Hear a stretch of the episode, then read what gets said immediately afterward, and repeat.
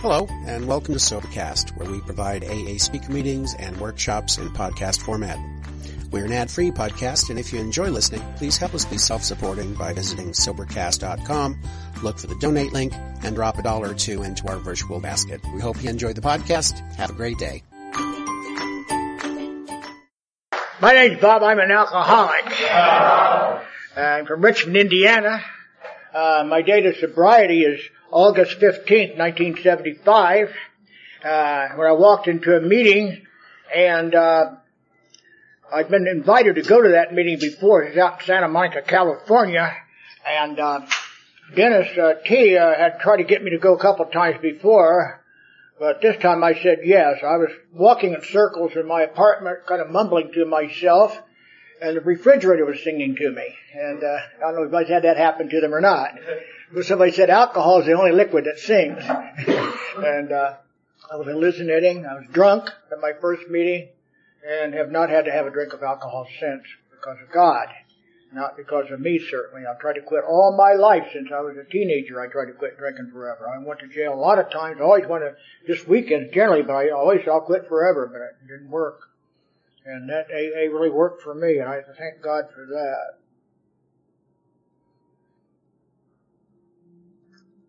So that's my qualification for being here.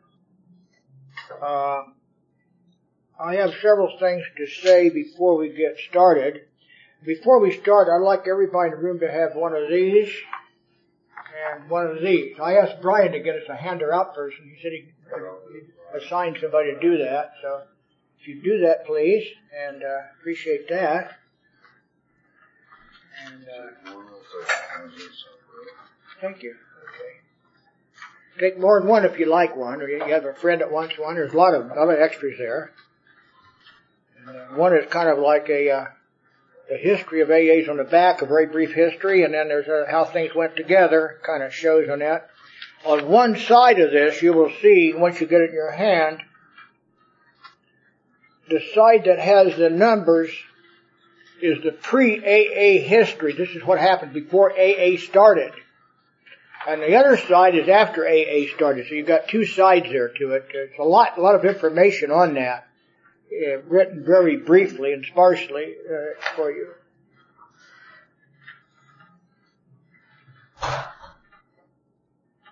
The second announcement I have is this. Uh, I became an archives person 20, 25 years ago, a long time ago. I've been very interested in the history of AA um, some of us get into history of AA. We we try to encourage other people to be interested in our in, in how AA started and so on like that. And because we think in our history lies our hope, and our hope is really right in our history.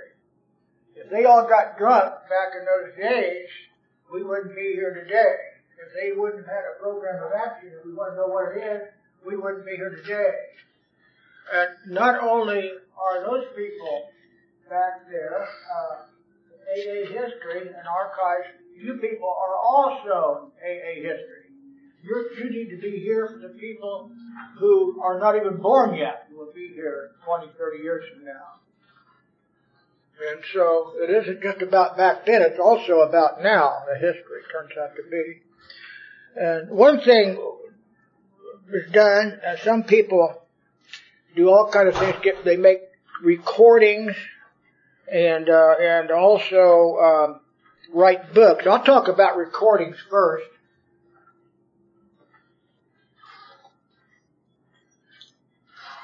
This stuff is all free, by the way. I don't sell anything for AA, uh, for money. Uh, this is called Dawn of Hope. It's put out by Dr. Bob House, and uh, so somebody who would like to have this to play at their meeting. It's 30 minutes long, so when you have an AA meeting, you can play it for 30 minutes and discuss it for 30 minutes. Get everybody interested in history. Now, I just got a few. Does somebody want to do that? And I got one for Brian for sure for this meeting because he invited me here, but I've got a couple others. So if you want one during the break, let me know. And if you can take, play it at a meeting, please do. If you just want to take it for yourself and listen to it, uh, maybe we'll make you another one later on or something. I want this to go to meetings where people will be listening to it. So that's the reason why we make these things. Uh, and uh, so the other thing to keep people in, get people interested in, some of us write books. Well, I write books too. I write history books. I wrote the history of, uh, of Richmond, Indiana. Long took about 15 minutes to get this big and that big and that big, and so we got it written. Finally, it took about many, many years to get it written. And then I got started in, so I started, I wrote a, a history of Indianapolis. Uh, if you're a history-minded person, be careful. It's very dangerous to take pictures. I went to Indianapolis, and I just took some pictures of the old buildings over in Indianapolis that had to do with AA. And uh, so I took them home. I was very satisfied with those pictures. But there's one problem with those pictures. Every one of those pictures had a big question mark on it. And I had to go back to Indianapolis and find that out. Now, next, next, next, next. I had a whole book. It took all summer to do it, but I got a history book of, of Indianapolis. Well, after that, this has, I didn't bring that with me because most people here wouldn't be interested in Indianapolis, but, uh, there's the next book I wrote a few years ago, a pre-AA history book. This is, this is the, the, the, the nine years before AA started what happened. It's not like way back in time. It's just a, it's compressed in a very short period of time. And, uh, so I wrote that.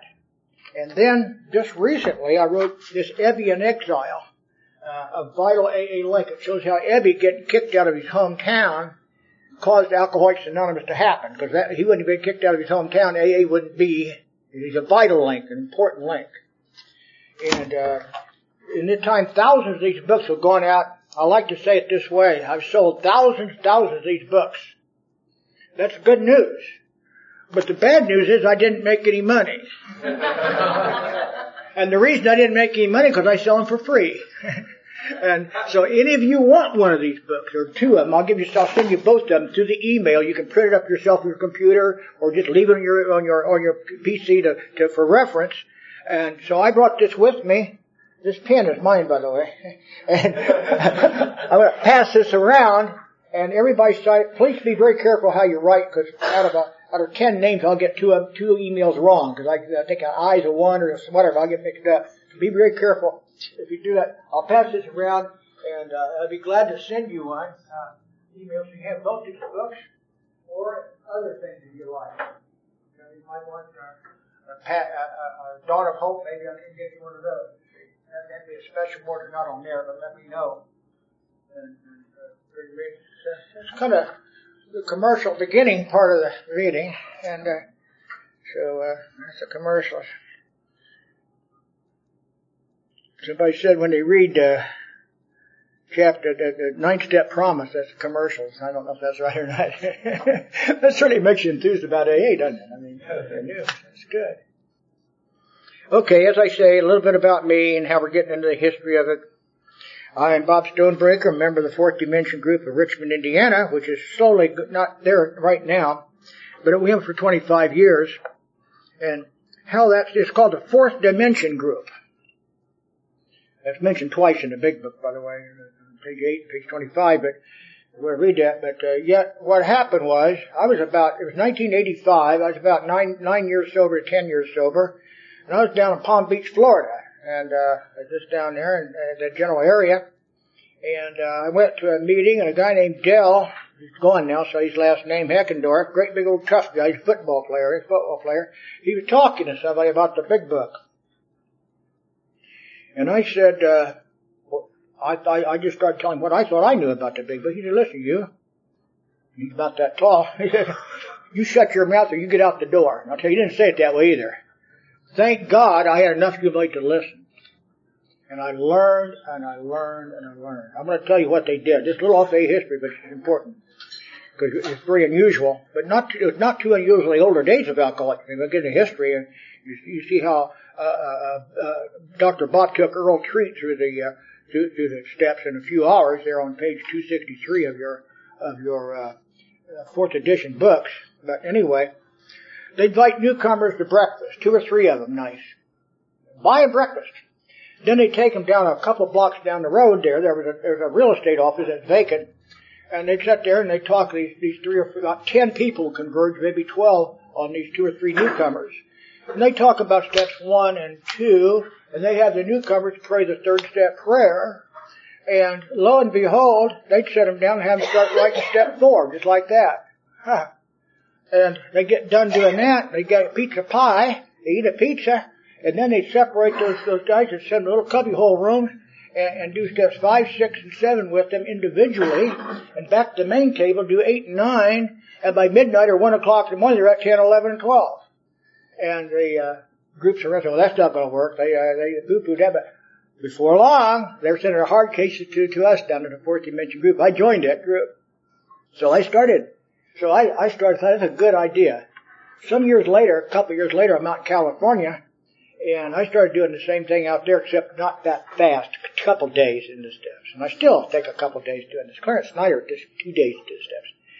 And we grew. First thing you know, we had four meetings out there. I came back to Richmond, Indiana, and um, Ron P. Some of you probably know who he is. He he, uh, he came over to Richmond, spent a year and a half with us learning what we do, and uh, it's not a real popular kind of a lifestyle for a meeting because our meeting there's uh, no experience, strength, and hope.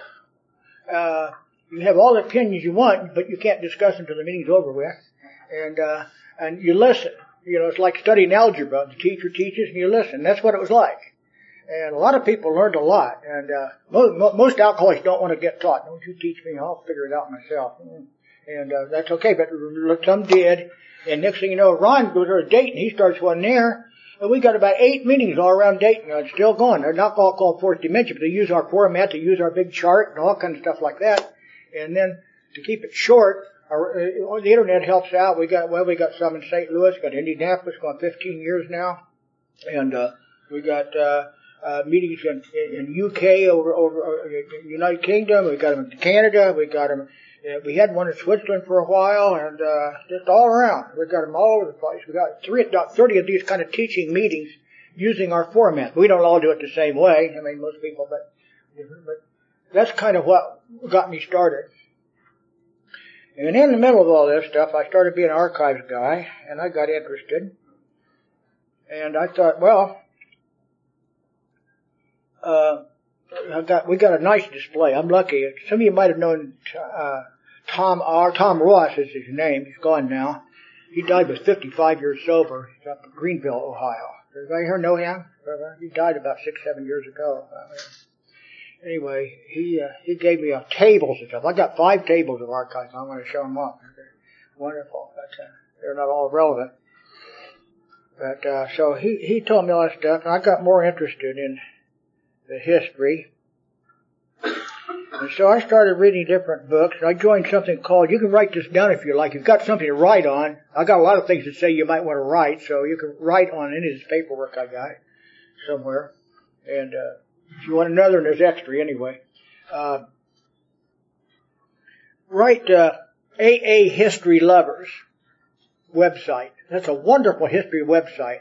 Got all the people write the AA books on it. Mel Barger's on there, and Arthur Sheehan's on there, and and uh, Kurtz, Ernie Kurtz is on there, and all these people that you know write on that stuff. It's very, very good. It's, it's a, it, it, uh, they have a, they, they don't give their opinion about things. It's all uh, they, fact and they bibliography with it, so you know where it comes from. They didn't just say it because they think it. They, they said it because they tell what book they cut it from. It might be right, it might be wrong. They'll argue about it, but yet it comes from somewhere.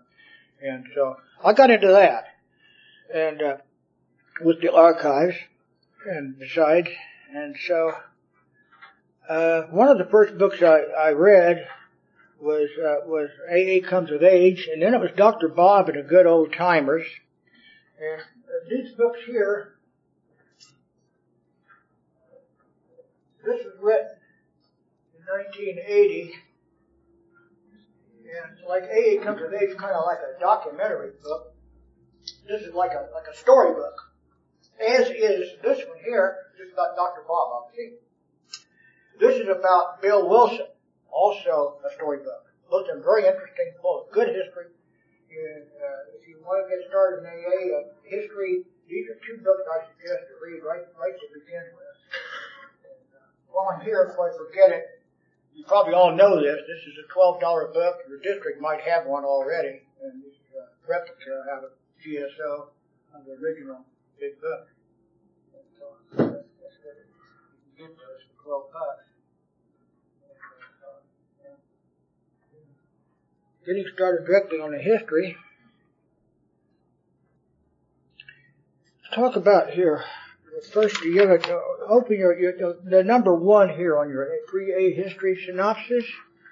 We'll talk about Rowland Hazard.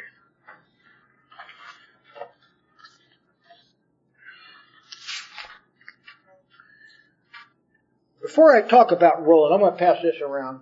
Who's, who's my passer outer person? You want somewhere? Uh, passer outer person? Okay. This here is William James. He wrote Varieties of Religious Experience. He, you're going to find out, I won't mention much more in, in this, but he had to do when Bill Wilson had a vital spiritual experience. He read that. And also he has a lot to do with, uh, with, with step two of our, of our, of our 12 steps. And you can figure that out on your own if you realize what that book's about and all like that. But Rowland Hazard was from a very wealthy family. They came over to, to uh, Rhode Island, which wasn't even called it at the time, I suppose. But it was his family goes. His early family goes back way back to just after the Mayflower, and so you go way back to the 1600s to an old country, old old family. They raised sheep. They became in the woolen industry, and as the time went on, they learned how to dye the wool, and they got interested in chemicals, and now they became part of Allied Allied Chemical, which is worth like eighteen billion dollars a few years ago. I mean, uh, of course, they're all gone now, but that's that that that's the kind of family they were. They had millions of dollars, very wealthy, big estates, more than one all around, and Rowland was a very very wealthy guy, and so that that's important to know about him. Uh, he uh, we'll talk about him just a little bit now. He's on page 27 of the big book. He's the guy Carl Jung was talking to, uh, a businessman there on that. And uh, so he couldn't stay sober. That was his problem. And uh, he didn't know what to do about it. But his brother had some kind of emotional problem, no matter what it is. But he went over to see Dr. Carl Jung, the famous psychiatrist over in Zurich, Switzerland. And his brother said, why don't you go visit with him? And so he, he did in 1926. The stock story is is 1931, which isn't right, I think. This is 1926 was the first visit.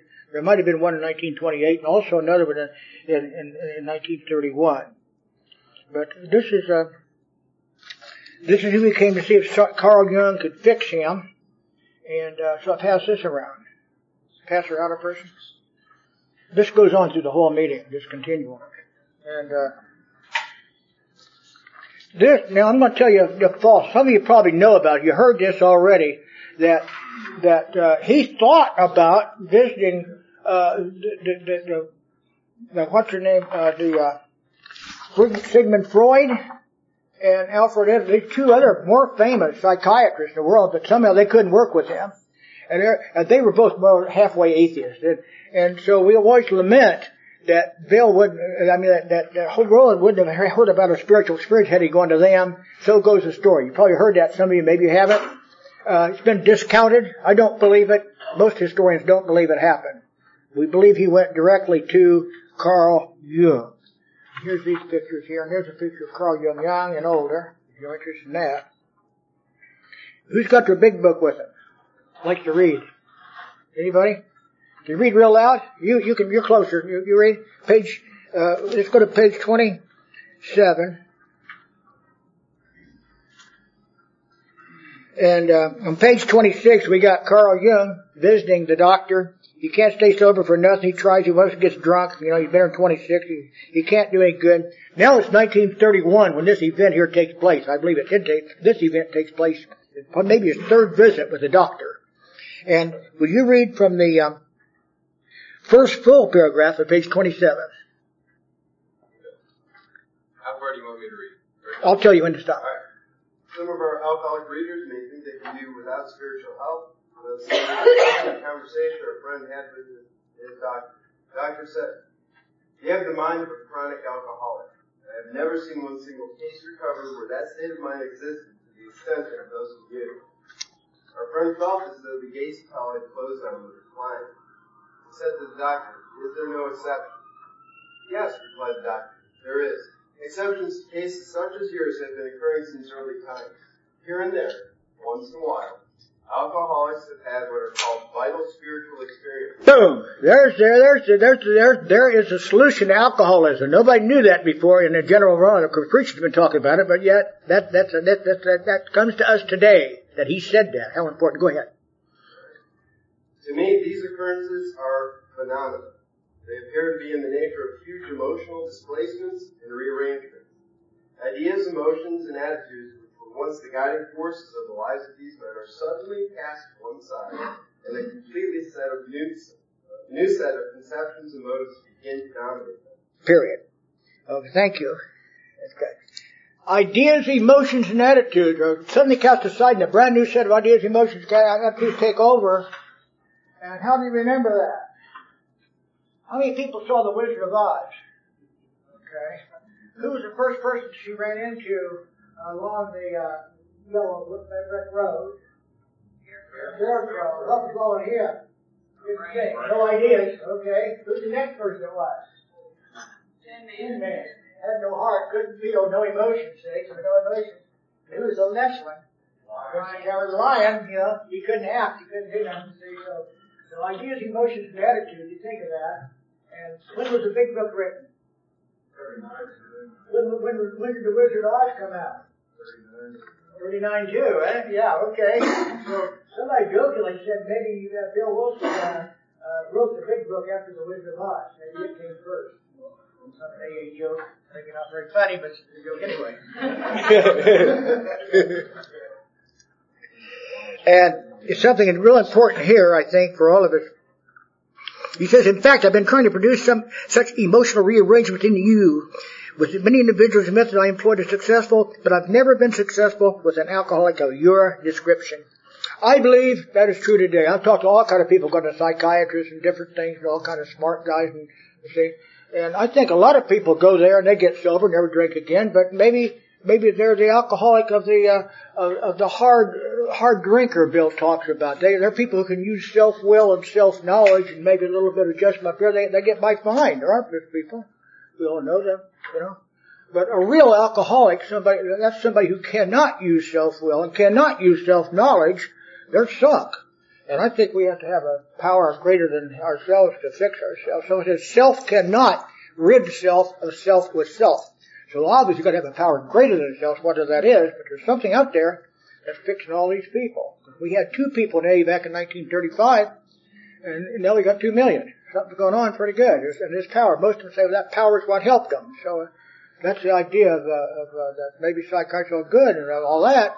But for uh, somebody your description, that is to say, a real alcoholic, we need something power greater than ourselves to fix it. And that seems to hold true today. Somehow, Rowland goes back to New York, and he's got to find some kind of a way to get one of those vital spiritual experiences. In those days, the Oxford group was really big. It was just going all over the place. They had high as 15,000 people at one of their big get-togethers and stuff like that. Known around the world. They were not a particular religion. They weren't even really a religion at all. They were uh, a group of people who might be, their most, their mostly was, were, were, were Presbyterians, Methodists and stuff like that. And uh, they, they were, they were Protestants and, uh, mostly, not, not any Catholics were there at that time but they talk about what they thought. They, they, they actually the name of the thing was First Century Christian Fellowship was the name of this outfit when when he got there. But at one time they changed uh, changed the name. As a matter of fact, when he got there, it was called the Oxford Group at the time. They changed. there's something to remember about the Oxford Group. it changed from First Century Christian Fellowship to the Oxford Group because these were all rich people. They they were not interested in fixing drunks at all, or individuals so much at all. They want to fix the whole world. They want to fix countries at a time, and uh, and they want to change the whole world. If everybody the precepts of Jesus Christ, then they would think there'd be much less crime, there'd be less wars, poverty might go away, etc. Good things are going to happen to the world, so they're going to change the whole world. They got lofty ideas, and they're rich, and they're in Africa, and they've got their own train on a, they're riding on this train, and. uh of course, they got their own car. They didn't set everybody else in. So one, somebody said, uh, who's back there in that back? And, and the conductor, oh, that's at Oxford bunch because he ran around with the Oxford University students a lot. And they were, that's who, that's who was back there. So it got the name Oxford. That's how it got that name. But to remember, it's firstly called the First Century Christian Fellowship. Uh, it had a bad thing happen in 1938, 36. Uh, this well, very, Frank Buchman is the person who started, not Buchman, Buchman. He started, he, he said some nice things about Adolf Hitler, because Adolf Hitler was against those communists who were atheists down there, in uh, Russia, and he was against them. So he said some nice things about the guy who was against the atheists, see? And then we all know what Adolf Hitler did and that caused the demise and almost the, the end of the Oxford group. They even had to change their name of the Oxford group after that, and they lost their membership. And fickle as all that might be, but they did a lot of wonderful things. And one of the most wonderful things they did is to give us our 12 steps of Alcoholics Anonymous. If you didn't know that, that most of our 12 steps come directly out of that. And I'd pass this around, picture him. Some of you old enough to know who Mae West was. This is a joke picture. He's with Mae West. She was a she's a lady of, uh, she's one of the wild ladies of those days, like Madonna would be in our day or something like that or whatever. Yeah. It's all got, got passe these days, but nonetheless. So he, he goes over the Oxford group and, uh, gets to New York and he stays there. He stays sober a little bit and then he's not doing good. He's drunk again. He goes back and forth and, uh, he goes somewhere else up in Boston and, uh, that didn't work out very well, but he, he, he was on and off. He didn't really give it a good shot. He, he didn't really do the things they said to do, but he, I don't know.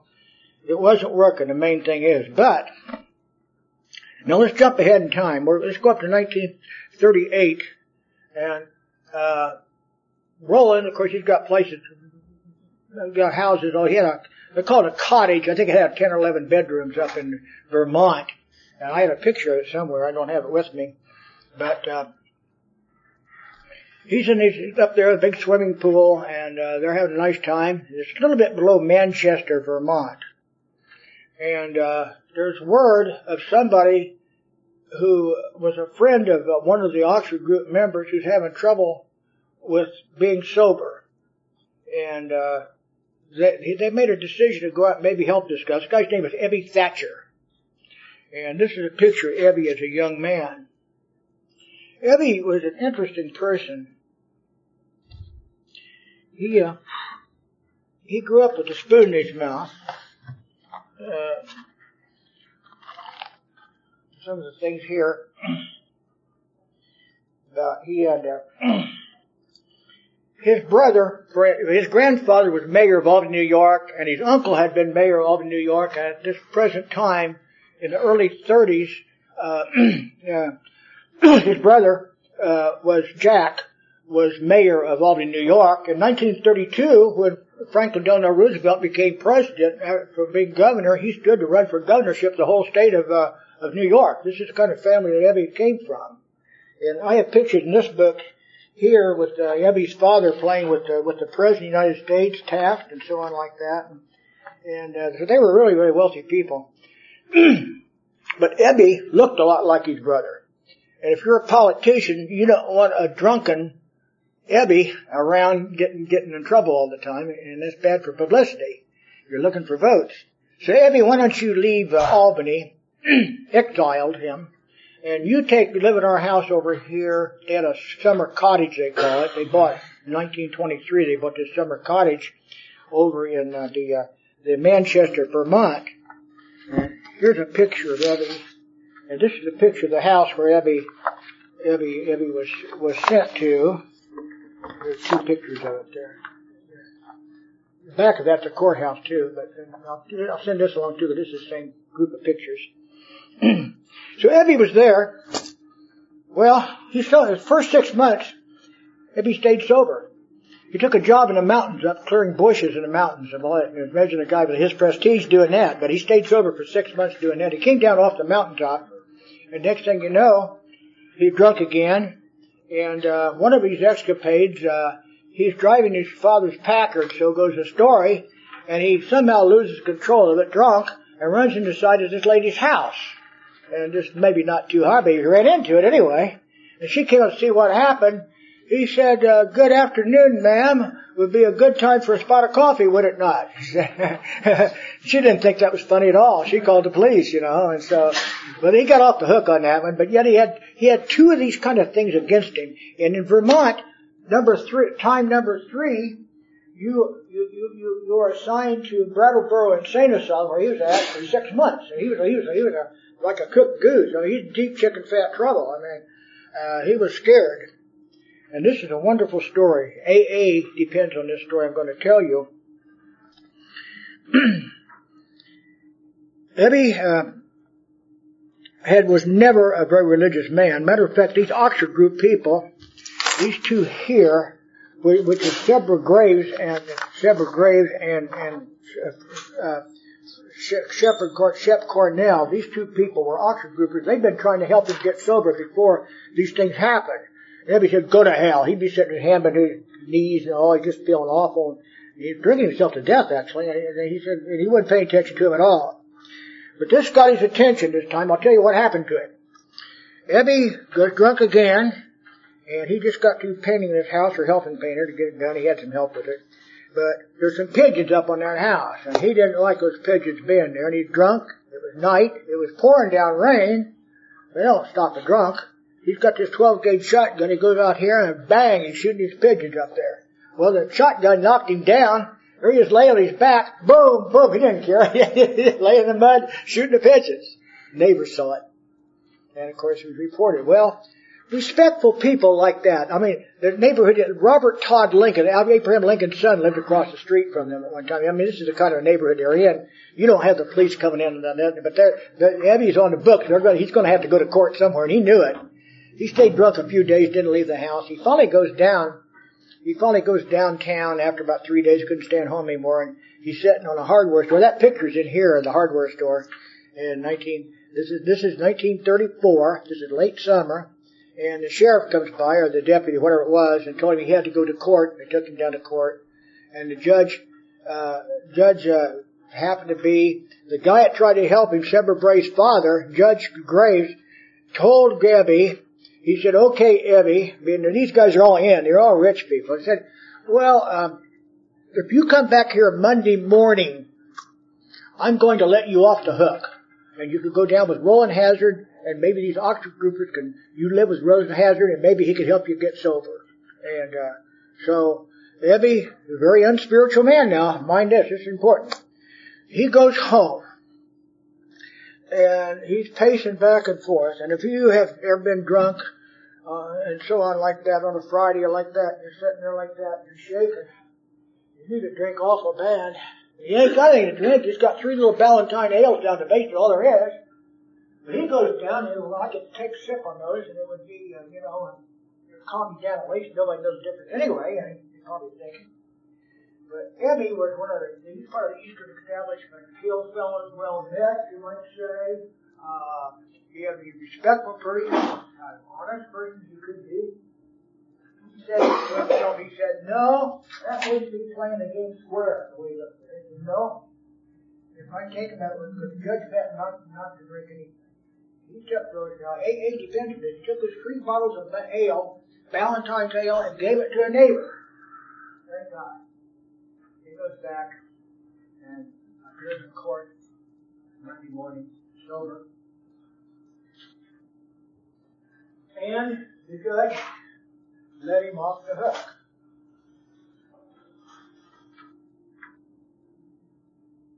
Well, he goes home. Well, this actually happened before he got off the hook. He went home. Now, let's go back to Friday, Saturday. I've got my end of my story here. Saturday, he goes home after the clears away. He began to feel kind of relief. He got his knee, and I remember giving this talk on, on, on a recording I have at home, 1951 recording he did, and he said he prayed with all his heart. He could never pray like that before in his life. Lord God, just, just take the relief from his alcohol, take it away, I don't want to look ever again. And all at once, Ebby had a release. It lasted two years and seven months. Wonderful.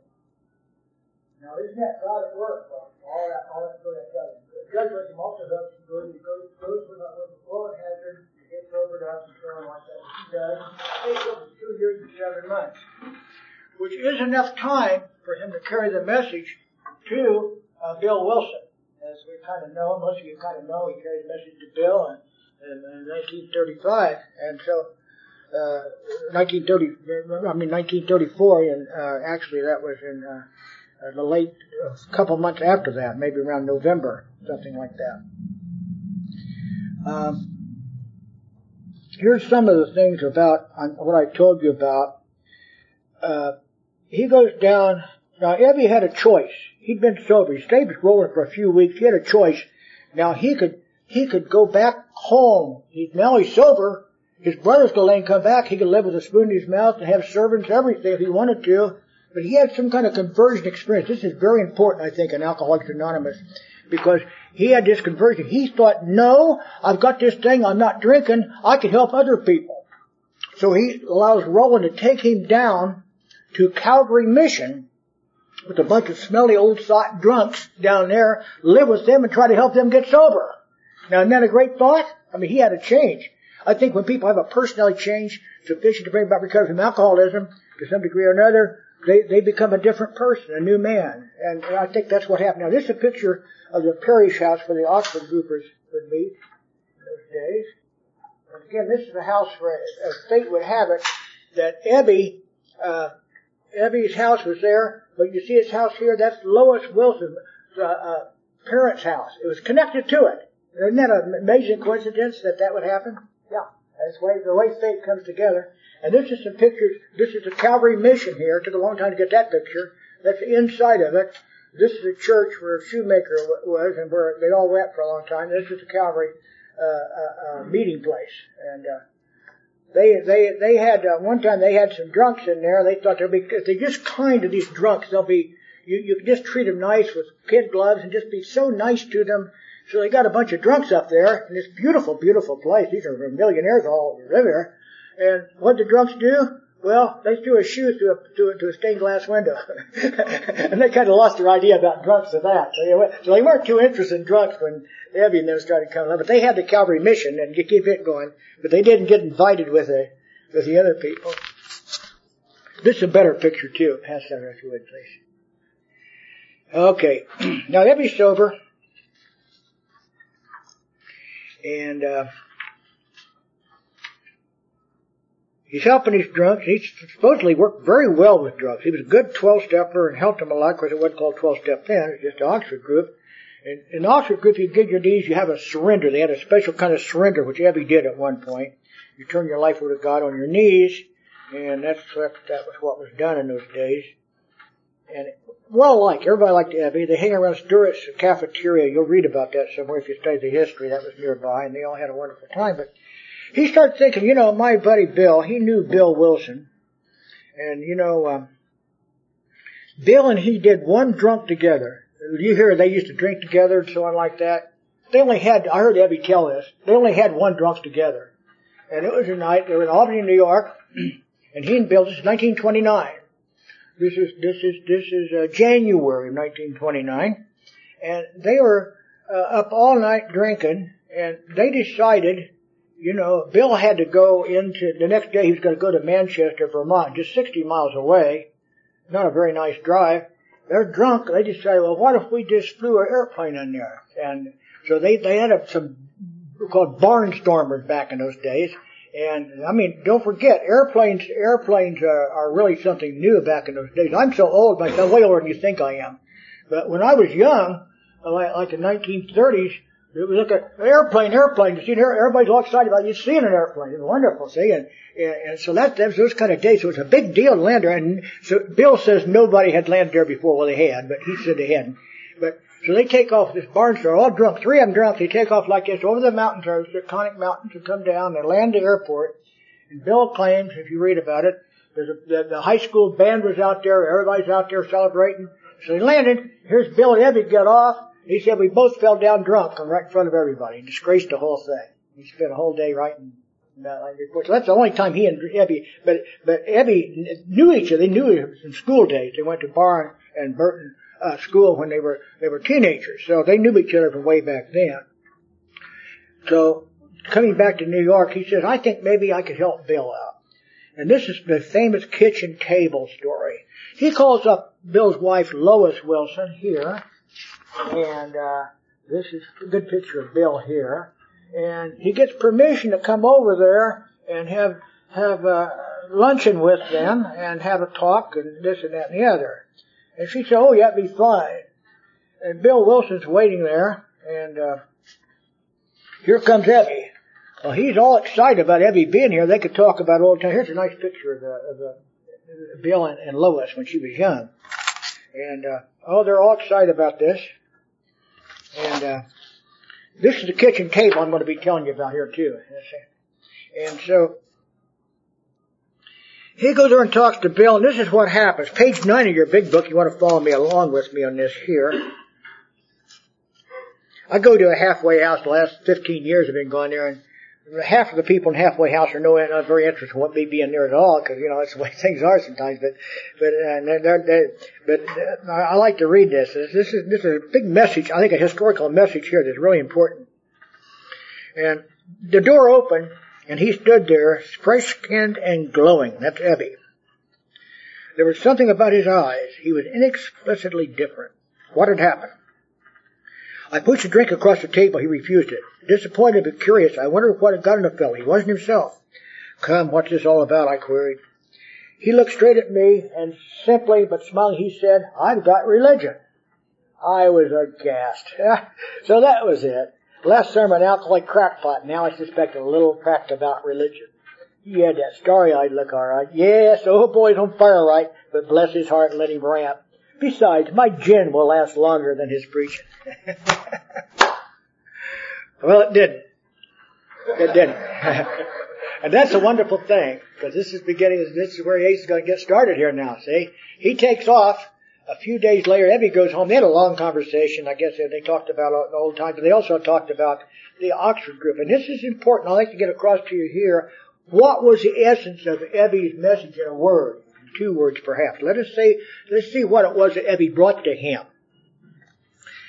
But he did no ranting. As a matter of fact, he told how two men had appeared in court persuading the judge to suspend his commitment. They told of a simple religious idea that's a vital spiritual experience and a practical program of action. This was the four absolutes uh, of the Oxford group along with some tenets of living that they had to go by. So he brought this message, and this is where it comes. This first century Christian fellowship comes to Bill. He's got these ideas. He see what they did. And we hear it today, you know, and uh, a vital spiritual experience. We, we, we read about that in step 12. And a spiritual program of action. Well, that, that's all our steps. So that, that's what it is. That, the Oxford group brought us all, most all of our 12 steps of today, and it's important to know that.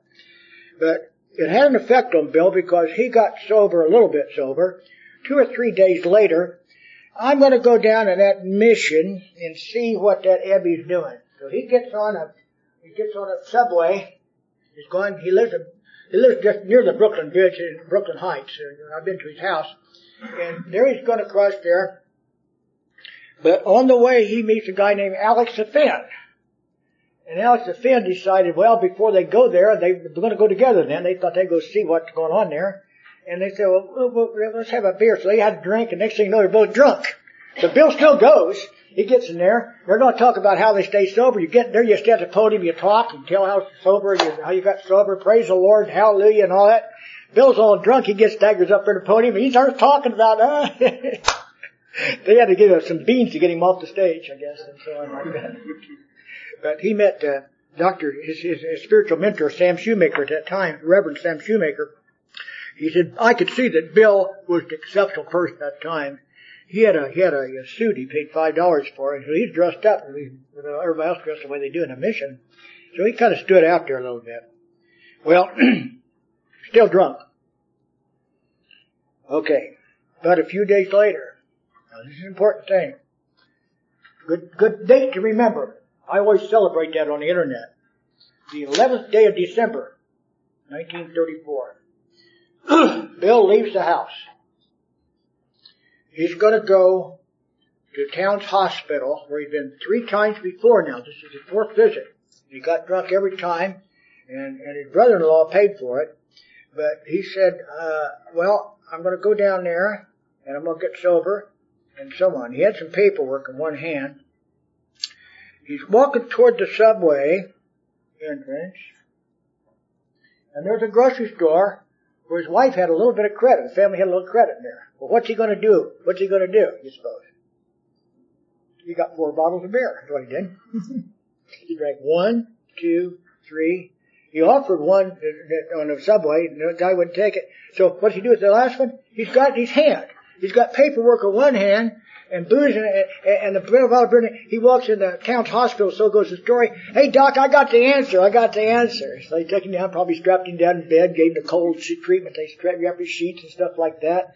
Gave him the belladonna treatment, and uh, Oh, it was really something back. They had to be sturdy people back in those days. I want to read you something about the kind of treatment that they they had in in, in those days. Uh,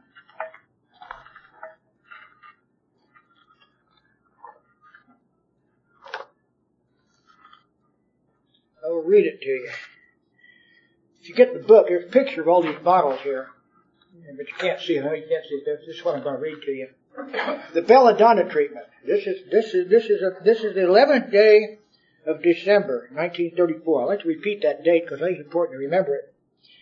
The mixture was given every hour. The belladonna treatment. The mixture was given every hour, day and night, for nearly 50 hours. A long time.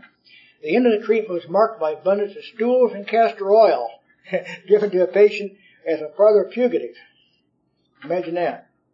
Castor oil. Ugh. The treatment is also described puke and purge. Every 12 hours, the patient is given uh, compound cathartic pills and a blue mass, whatever that is. These were 19th century medications of varying composition.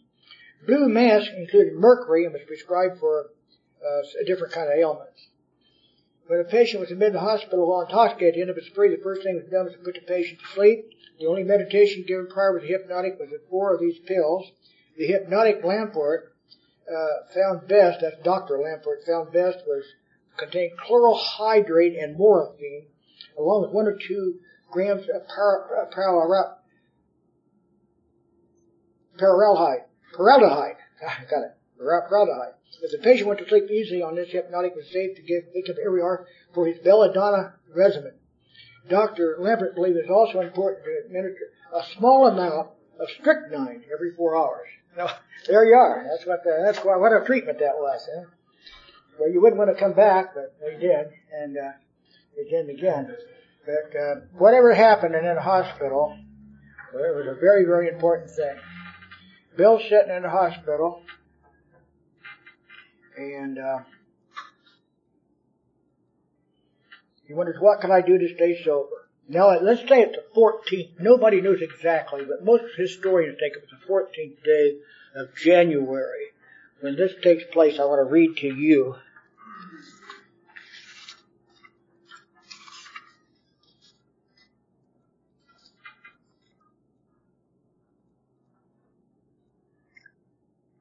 He's in the hospital and he's really repentant and he wants to quit drinking, but he's still, still, uh, he's probably plagued with that mental obsession that we all know about. The real significance of my experience at the cathedral burst upon me. That's when he's in England a long time ago. He had a religious deal when he was younger. For a brief moment, I needed wanted God. There had been a humble willingness to have him with me, and he came. But soon the sense of his presence had been blotted out by worldly clamors, mostly those in myself, so it had been so ever since. How blind had I been? Now I hear defeat in his voice now. He's, he's kind of defeated. He's really defeated. At the hospital, I was separated from alcohol for the last time. Thank God for us. Treatment seemed wise for I'd seen signs of, showed signs of delirium tremens. Okay. Uh, there I humbly offered myself to God as I then understood Him. What's step that sound like? Step three, right? Okay, step three. As He would, I placed myself undeservedly under his care and direction. I admitted for the first time that of myself I was nothing, and with him, without him I was lost. I ruthlessly faced my sins. Step four, and became willing to have my newfound friend God take them away, root and branch. Newfound friends capitalized, that's God. Step six and seven. I've not had a drink since. My schoolmate, that's Ebby, visited me, and I fully acquainted him with my problems and deficiencies. That's step five we made a list of people I'd hurt and toward whom I felt resentment and expressed my entire willingness to approach these individuals admitting my wrong, the essence of 8 and 9. Never was I to be critical of them as to write all such matters to the utmost of my ability. I was to test my thinking with my new God conscious within. A common sense would thus become uncommon sense. That's kind of like step 10, I guess. Somebody thought that. I don't Here it goes. He says, I was to sit quietly when in doubt, asking only for direction and strength to meet my problems as he would have me. Never was I to pray for myself, except that as my request bore my usefulness to others. Only then might expect to receive, but that would be a great measure. Step 11 for you, see? And then the first part of step 12 is here too. My friend promised that when these things were done, I would enter a new relationship with our Creator. And, and so on. So that, that's the first part of step 12, having had a spiritual experience. And so, so you see, Bill does this in bed, probably still half drunk, and he has a vital spiritual experience on the next page.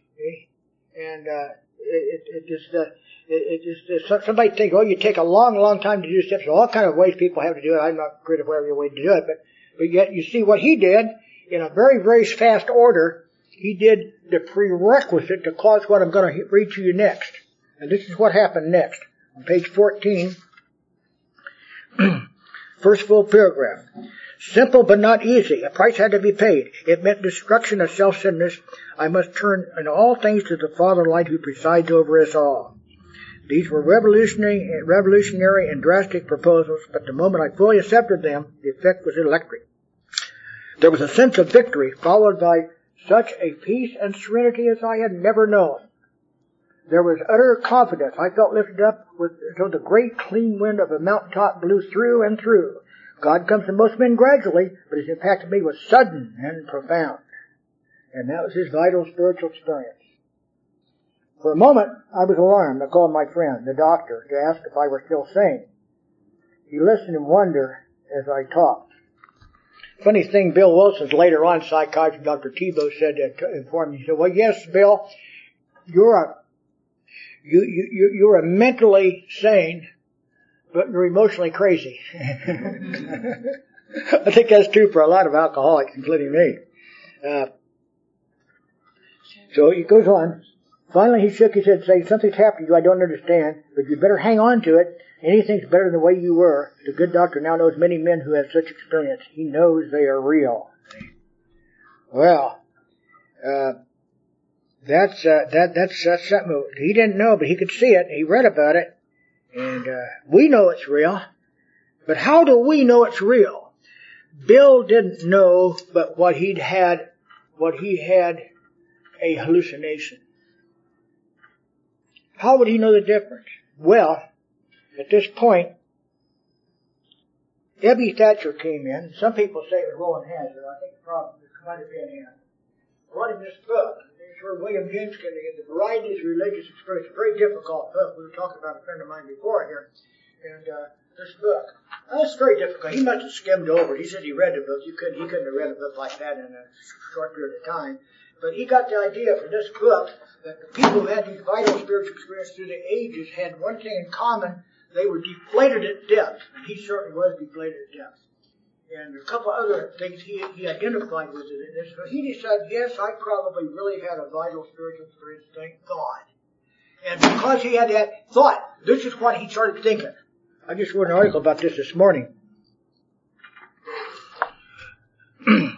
My well, I lay in a hospital. This is the proof. How do we know he, this is how we know that he had a vital spiritual experience. well, in the hospital, thought came that there were thousands of hopeless alcoholics who might be glad to have what had so freely been given me. Perhaps I could help some of them. They in time, they in turn might work with others. What an idea. Yeah. I could do that. Yeah. So Bill entered the hospital, as we said, on the 11th day of December 1934. He leaves one week later on the 18th day. I think it's on a Tuesday. Doesn't matter. He walks out of the hospital. Now, if you read about Bill Wilson, you know Bill Wilson, what it was in his life, he wanted to be a big shot on Wall Street. He wanted to be playing golf with the pros. He wanted to be all that and rich and everything like that. Matter of fact, he made three quarters of a million dollars at least on paper on Wall Street before the 1929 crash, and he, he was doing good at one time. That's a lot of money today compared to today. I mean, you take that times ten today. I mean, you know, it's a lot of money for your though. But he was a very important man. He walks out of town hospital. Can go two directions. He can go to Wall Street, that's in the middle of Manhattan, or he can go down to, to 23rd Street uh, at that mission down there with a bunch of old sot, smelly drunks. Where'd he go? Because of what he thought in that hospital, because he had had a vital spiritual experience of transformation, he goes down to work with the drunks. They took one home with him. And he fed him. And he prayed for him. And he told him what had happened to him. And everything. Surely, guy can understand that. But guess what the drunk did? He got drunk. Did he go to one? No. He goes back again, gets another one. He got drunk. He got another, he got drunk. And he got he got drunk. Every other day, just when they all get drunk, they all got drunk. Goes over three months, four months, they all got drunk, every, every one of them. He told his wife Lois, he said, honey, I, I think I'm a flop, flop at this, these drunks. He said, honey, this is real important. But remember, you're still sober. That goes on in our story as time goes on. He was sober. You could see that was keeping him sober. Somebody said he worked with 50 drunks in that this four months. This, this begins, this, this begins in December, or probably actually maybe the first January, January, February, March, April, those four months, he worked all these things, complete block. Um, Lois is, uh, thank God for the women of those days. Uh, she worked uh, at Loeser's uh, department store trying to keep things going. He didn't have any money, and ever they were just very poor, getting by. But he took these drunks home and fed them everything like that out of her money. And he felt bad. Maybe he should go back to work. He thought. And uh, Dr. Silkworth told him something pretty important. I think we all should know this too. Dr. Silkworth was the doctor. I'm going to get behind on my paperwork here. Let me pass in some of these around here. This is uh, this is uh, this is Clinton Street, and uh, this is where he Bill lived. That's Bill's house. That's Bill and Ebby together at one point. This is another picture of Clinton Street, and this is a picture of the kitchen table where that famous talk took place. That table is still in Bedford Hills at Stepping Stones today. You can go there and visit it. Still there, preserved after all this time. I think that's wonderful. This is where they live now, and so on, like that.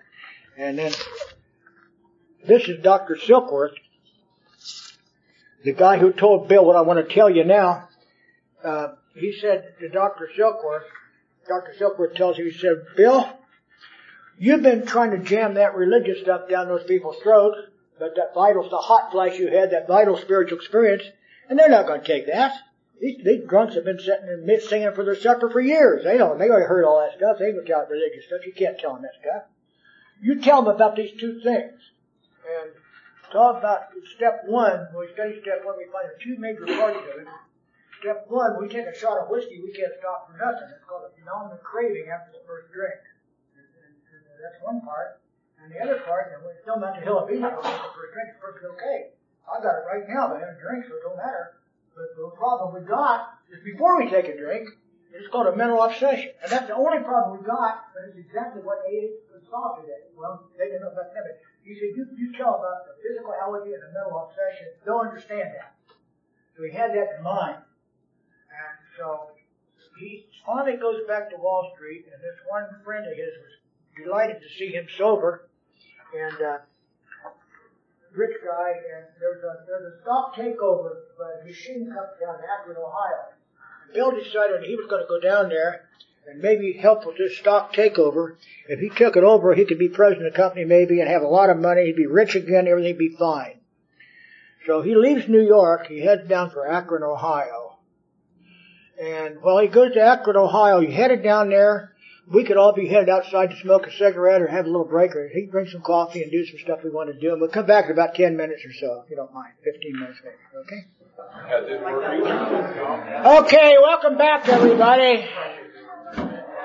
I uh, feel uh, very flattered to speak in a prestigious room such as this, a, municipal building. I remember one time I was 19 years old I was in the municipal building. My father was there. I was there. And the reason I was there, I was down the bootleg area of my hometown, North 12th Street, and I was Uncle Bill's All Night Rambler, uh, very disreputable place. And I was running down the street, and Hank Woods, the cop, was chasing after me.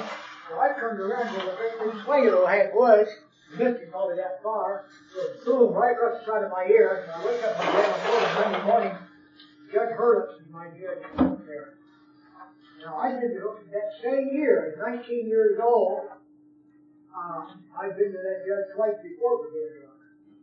And he said, I said, my father's in the audience sobbing, what am I going to do his idiot son?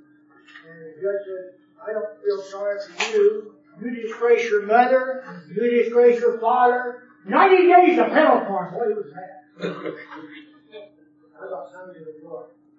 And the sheriff knew my dad, or deputy sheriff, knew my dad. Well, I'll tell you what happened. I quit drinking forever at 19 years old. And then at 20 years old, I quit drinking forever.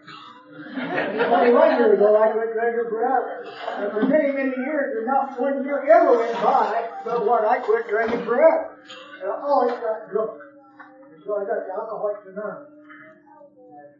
Now I haven't quit drinking forever. I had a problem removed. Wonderful program of action. So just, just being a court, it's quite different this time than being a courtroom back then. so I wanted to bring that up.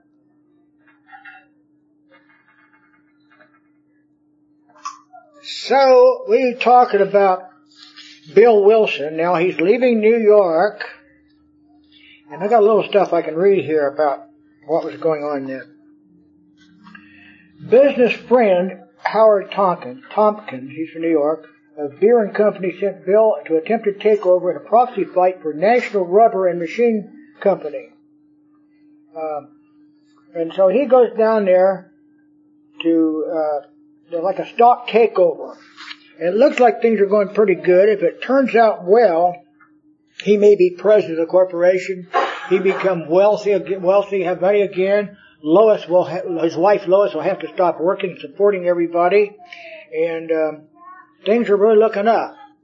But at the last minute, the vote went the wrong way, and all of his friends went back to New York and left Bill to spend the rest of the summer there to do legal work because there's still some chance it could make it happen, but it looked as though it wasn't going to happen. And uh, so here's Bill. He's at the uh, Mayflower Hotel.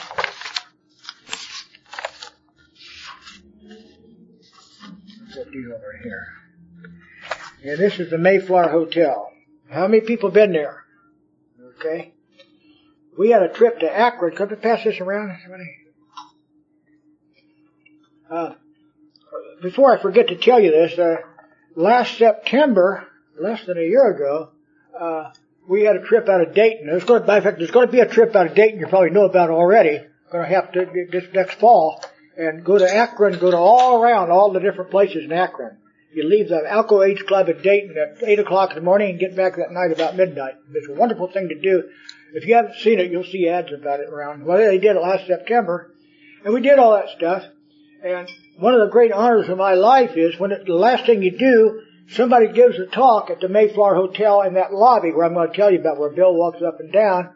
And uh, I, I got to give the talk there, and that was like one of the most wonderful things that happened in my life. I got to talk in a room adjacent to the lobby of the Mayflower Hotel.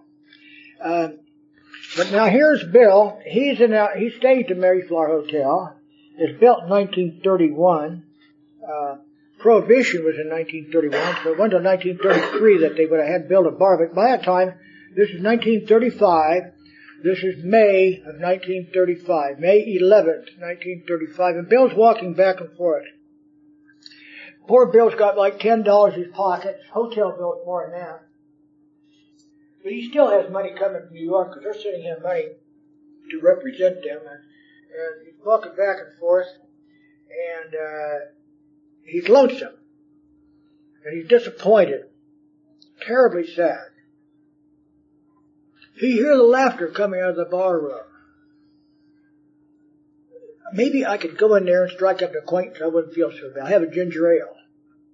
And his mind started thinking, well, maybe, maybe a couple drinks wouldn't hurt. And he got, he felt, he got scared to death. And, uh, oh my God, what am I going to do?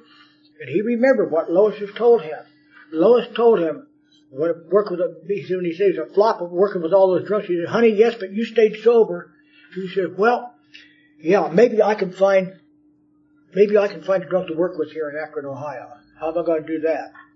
He goes over to the telephone booth, and there's a roster there names. One is called Reverend Tunks.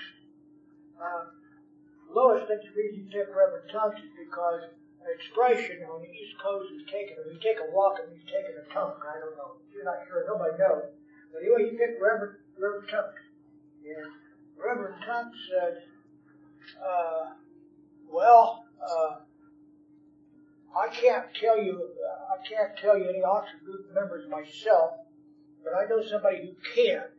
And he gave him a list of people who, who could, could do it. He knew he sent some members, they gave ten members, but he didn't know which one to send. But he said, I need to work with a drunk. I can't find somebody drunk, and maybe some of the other Oxford group would help me with it, because he's a member of the Oxford group, he said. Uh, this is a picture of the bar that looked in, uh, in those days. So there you are see that. This is important. It took me many, many years to get this picture. This is not easy to come by. But this is a bar, not made as a bar to begin with, as I said. But if you go to, if you go to the lobby, how many people in the lobby? You all been in the lobby. A lot of right? Go to the lobby. The elevator's this way, the south part. I know it's that south. Which way south? No matter. Go up the stairs and to the right. Go down there. The elevator's here. And over this room over here. Here's where the bar was. Uh, they got the wrong thing up there. That you'll see that during Founders Day, they got an arrow going up. They used to. I think they took it down. And it's upstairs at the other end, but it's not. It's, it's on the level, same level as before by the elevators. So that's where it is. We thought we figured that one out. So Bill starts calling numbers. He calls one, two, three, four, five. Call, call maybe ten people. No answer. Nobody knew. Nobody could help them. They're all going out of town or something, or they didn't know any drunks. And so he gets a hold of Henrietta Seiberling by a, the last one, he knew she was. This is Reverend Tunks who gave him that information here. And then this is Henrietta Seiberling at the age she was then, and this is Henrietta Seiberling when she was a young beauty. And uh, she married the Seiberling Tire Company people, which was Goodyear at one time, as a branch off of that, these very, very wealthy people. Her, uh, her uh, estate is just acres and acres, a great big enormous estate. How many people have been to the state up there? Yeah, good. It's really something to see. It's exciting. But she was living in a gatehouse. She's having a separation from her husband, and uh, she was living in a gatehouse, which is a very nice place. And it's a good, great place to visit. Well, she said to Bill Wilson, now imagine calling up a millionairess, and he knew who she was. I'm a rum hound out of New York, and I need to work with a drunk. Can you help me? I mean, tell the millionairess this. He almost didn't do it. Thank God he did. And what happened? She said, my God, this is manna from heaven. You come over here right away. Now why would she say that? Because in the Oxford group a couple of weeks before, they all knew Dr. Bob was drinking awful bad. He would never admit it. But she went over, and she said, we're going to have an Oxford group meeting, a bunch of us, and no, no, no pussyfooting around. We're going to tell the truth this time, sit there. And Dr. Bob, a couple of weeks before, admitted, he said, well, I must have been a secret drinker. Well, I said, there, people didn't know it. And, uh, and, uh, so, uh, he, he said, and, uh, so, uh, uh, I, I can't stop myself from drinking. She told him, I intuitively right. She said, Bob, you, Dr. Bob, you just can't take that first drink. That's all. She knew that somehow. He didn't know it. I was just up there at Akron for Founders Day, and uh, well, in the archives, they got something here. It's a little bottle about that big. It's a, it's a doctor's kind of a bottle, and you talk about him hiding whiskey in his socks. Well, that didn't make sense to me because even a half pint bottle in your socks wouldn't fit very well. But it's a little tiny bottle fit right in your sock. And secret drinker indeed. I know I never carry whiskey in my socks. when I drank, everybody knew I drank. I didn't care. what people drink with me, I didn't care. But anyway, that's what he did. He had been a doctor. He had to be careful. And so she wanted to help him, And it's just like manna from heaven that Bill would call and asked that question. You come over here right away. And some people think he walked over there. It's about, it's a long walk, several, couple miles, I suppose. And uh, Clarence Snyder said Akron, Ohio is a city of hills. It's got seven hills in it. He said they're all up. All the hills are up. but uh, anyway, whether he walked or took a bus or somehow he went there. But a funny thing is, this is how some archives people are. I know a, a history guy down in Bloomington, Indiana. He went to the Mayflower Hotel and he walked and he counted the steps from one place to the next. I don't know how many there were, but so he wanted to see, but he wanted to take the same time. Matter of fact, he called me on the cell phone as he was doing it. Archives people, history people do all kind of things. and uh, but he went there and told her that he had to work with somebody. She she told him about Doctor Bob. She called Doctor Bob's house, talked to Ann. This is Ann, of course. This is Doctor Bob. And uh, talked to him and uh, her. But Doctor Bob, it was going to be Mother's Day the next day, and uh, he brought home a potted plant for for for Ann, and he was potted too. Uh, the joke goes he's passed out on a table. It wasn't really true, but he was drunk and they put him to bed. And she said, "Well, we can't come over now, but maybe we could come over tomorrow. That would be Mother's Day, the twelfth day of May, 1935. Now this is an important day for us all to remember. I always like to remember it. And that day comes up, I always write over the internet about what a grateful day we should be for this, this, this to happen. So, Bill goes over, uh, Bill stayed. I know he spent the night there or went back to the hotel, but he was there the next afternoon. Dr. Bob, his wife, uh, Smitty, his son, came over, and her son, uh, Henrietta Seiberling's son was there too, as well. And you'll see him talking on that, uh, Dawn of Hope tape I gave out, and uh, talking about it. This is what the gatehouse looked like in the old days. And, uh, wait a minute, hold it. No, it's not. That's a different picture. Anyway, uh, this is, this is the room which they, they had supper. They called it supper then. And then they returned to the library. This is the library room, and this is still there. Now, if you set this table right here and push a button, Dr. Bob and Bill will start talking to you on that table. It's kind of mystical thing. I think that's all set up. Kind of funny thing. I never actually been in that room because I was there during Founders Day, and they won't let you in it. But I stuck my hand in it just to feel part of it. So I, I, did get that close to it. But, uh, that's interesting. That was, uh, so they had a conversation. He said, I'll talk his bird for about 15 minutes. That's tops. I, I got to get out of here. He had a hangover. Didn't feel good. And uh, one of the things that Dr. Bill told Dr. Bob said, "You look like you need a drink." And man, Dr. Bob, this guy knows what he's talking about. And Neil Bill went on to talk about when he took a drink, he could stop drinking for nothing. He went on to talk about when he quit drinking forever, he got drunk again, just like me. And Dr. Bob, I do agree with that, you know. Thank God he didn't start telling Bill all about the religion, because uh, Dr. Bob had been going to the Oxford group for two and a half years and probably knew a lot more about religion than he did. This is not a program of action of knowledge and knowing things. I love to, I teach the big book. I've been teaching the big book for 25 years. I, I love to teach it. But I don't get anybody sober. No, no, that's fact. What gets you sober? It's one drunk sharing with another drunk. It's a prob, it's a heart, one heart to the next heart. It's called love. This is what makes this work. It is, but, but there's that identification, but, uh, but Dr. Bob didn't know about the physiology of mental obsession anyway, but that's good to him knowing it. kind of convinced this guy knows what he's talking about, and they can feel that. And Dr. Bob left there feeling wonderful. Must have felt wonderful. He had a fellowship of something or other, and oh, oh yeah, this is great. And um, so what they did, they went out and worked with the drunk. It's called he's a, a rake. That means a bad guy doctor. He wasn't too good of a guy, and he wasn't serious. No, he got drunk and didn't didn't do good. Dr. Bob always was was was uh, leery of people who weren't serious about AA all through his life. They wouldn't beg you to join AA back in those days for sure. And uh, it might have had something to do with what happened to Dr. Bob. After that event happened, there was a there was a, there was a medical uh, uh, uh, uh American Me- Medical Association had a big doings every year at at the uh, a big conference or convention at Atlantic City, New Jersey, and and Dr. Bob always went to that. He always got drunk when he went.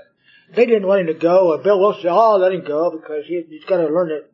And so he went, and he was drunk before he got there, and he stayed drunk for several days. Uh, I got it here just for fun to see the sequence of all this. And this is something important I'm going to tell you. Uh, I'll read this. AA celebrates, let's see,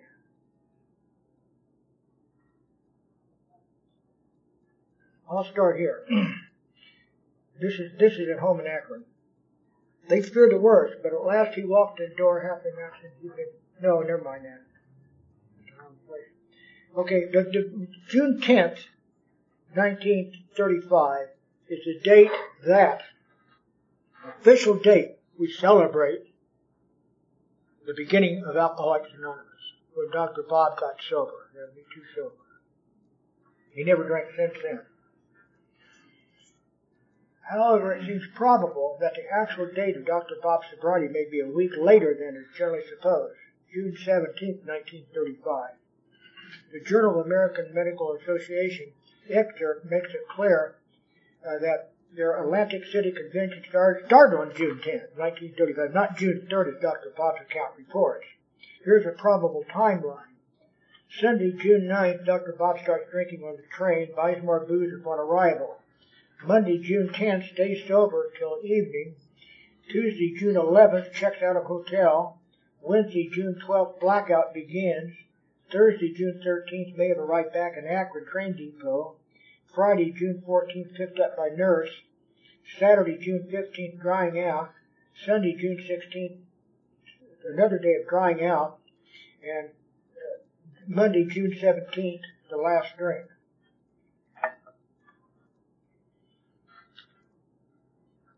So that probably AA actually started at seven. That makes any difference one way or another, but we will still continue to celebrate the tenth no matter what.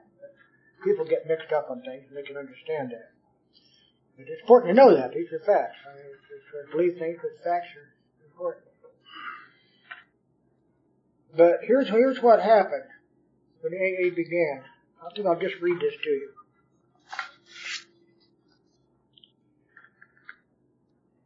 Dr. Bob came back from his drunk. Dr. Bob's taping, taping off was, was augmented with a diet of tomato juice, sauerkraut, and Karo syrup, corn syrup, believed to supply both vitamins and energy, plus a little beer to quiet his nerves. Bob and Bill shared one of the upper bedrooms that was large enough for two beds. I was in there just recently, and they, you take a tour through that house, you see it two beds, and you see this happening. It's just exciting to be in that very room where this happened because I wouldn't be here, we wouldn't be here this wouldn't have happened. During this crucial period, early Monday morning, the day of the scheduled operation, Bill was awakened by the statement, I'm going through with this. Bill inquired, well, you mean the operation? Now, Dr. Bob had started an operation. He was a proctologist, and he kind of worked on people's rear ends. And you, you, you don't want to be shaky where somebody's rear end, the scalpel, see? And, uh, and he said, you mean the operation? Are you, you know, you're calm down you can do it. He said, said, said, he replied he was going to perform the operation. Also, he's going to do what it takes to stay sober, get sober, and stay sober. They fell back asleep. So he made a decision right there that he's going to do this thing. The operation was scheduled a few hours hence. Uh, you see the drama here, he's shaking. He, he, he, this guy you know, cut this guy. The doctor was still shaking as Dr. Bob and Ann drove him to Akron City Hospital. But just before leaving the car, Bill gave him some beer and a goofball of barbiturate to hopefully calm his erratic nerves. A misguided scalpel could end the life of the patient as well as his career. Bill and Ann returned to 855 Ardmore uh, and nervously listened for Dr. Phone's message of success or not. Hours passed, but finally came the good news they were praying for. But more hours, but, but, but more hours and dire anticipation arose as newly sobered uh, alcoholic had not returned. They feared the worst. But at last, he walked in the door happily announcing he'd been simply busy mending fences. It means making amends to fellow doctors and associates. In other words, the program of action had finally begun. Up to that time, Dr. Bob simply had a fellowship, but he had, but now he had a program of action. Now what goes on in AA is a fellowship, is one part of it. There's another part of AA which is not fellowship at all, it's a program of action, which is into 12 steps. Okay? He made those amends. That means he was doing the Oxford group precepts and what they thought he should do, and he was he had nerve enough to do it. In those days, it took a lot because it wasn't in those days like today. If you're an alcoholic, you're just a low down bum. You're not somebody sick or not. Nobody, you know, he could, he could lose his practice, everything. But he was willing to take, go to any length, and he started working the program of action. So the program of action, he tried the fellowship alone, and it got him drunk. See? But the program of action and the fellowship together, he never drank again the rest of his life. Poor Dr. Bob still had that mental obsession for a couple of years, but uh, still he didn't drink. And so he, he had a, he had a release in that respect. So this is, this is the beginning of Alcoholics Anonymous. So they're sober and, uh, well, and, uh, they, they were going to, uh, have to find somebody to work with. Now, on the 28th day about of uh, June 1935, they went to Towns Hospital. And they called about having a drunk they could work with. And they said, uh, it's kind of comical because he talked to one of the nurses. Everybody knew how Dr. Bob was drinking. He didn't think he did. He, they said, uh, we got, we want to find a drunk. We, we think we found a re- way to recover from alcoholism. We want to work with this drunk. So she said to Dr. Bob, well, Dr. Bob, have you tried it out yourself yet? and he said, well, yes, I have. And uh, so he's close to three days sober. Uh, which goes to say you don't have to be sober a long time to do 12 step work. And so here he goes. He goes to town, goes to Towns, uh, not Towns Hospital, Akron City Hospital, and they meet this guy here, Bill Dotson, which is AA number three, etc. They called his wife Henrietta first, and she said, uh, "Well, I don't think you can help him, but you try." And uh, he was a sad, bad case. He'd he'd he'd been he'd been in the hospital six times the last four weeks or something like that, some terrible time. Just in and out of the hospital all the time. He beat up some of the nurses. They had him strapped down to bed at one time, and he was a lawyer and he was a politician, a wonderful person. He's sober. He just went all haywire when he drank, and uh, so they talked to him and he said, "Oh, you folks can't help me. I'm I'm I'm a goner. I, I'm just you know I can't. I, I drink before I get home when I leave a hospital. I'm no good."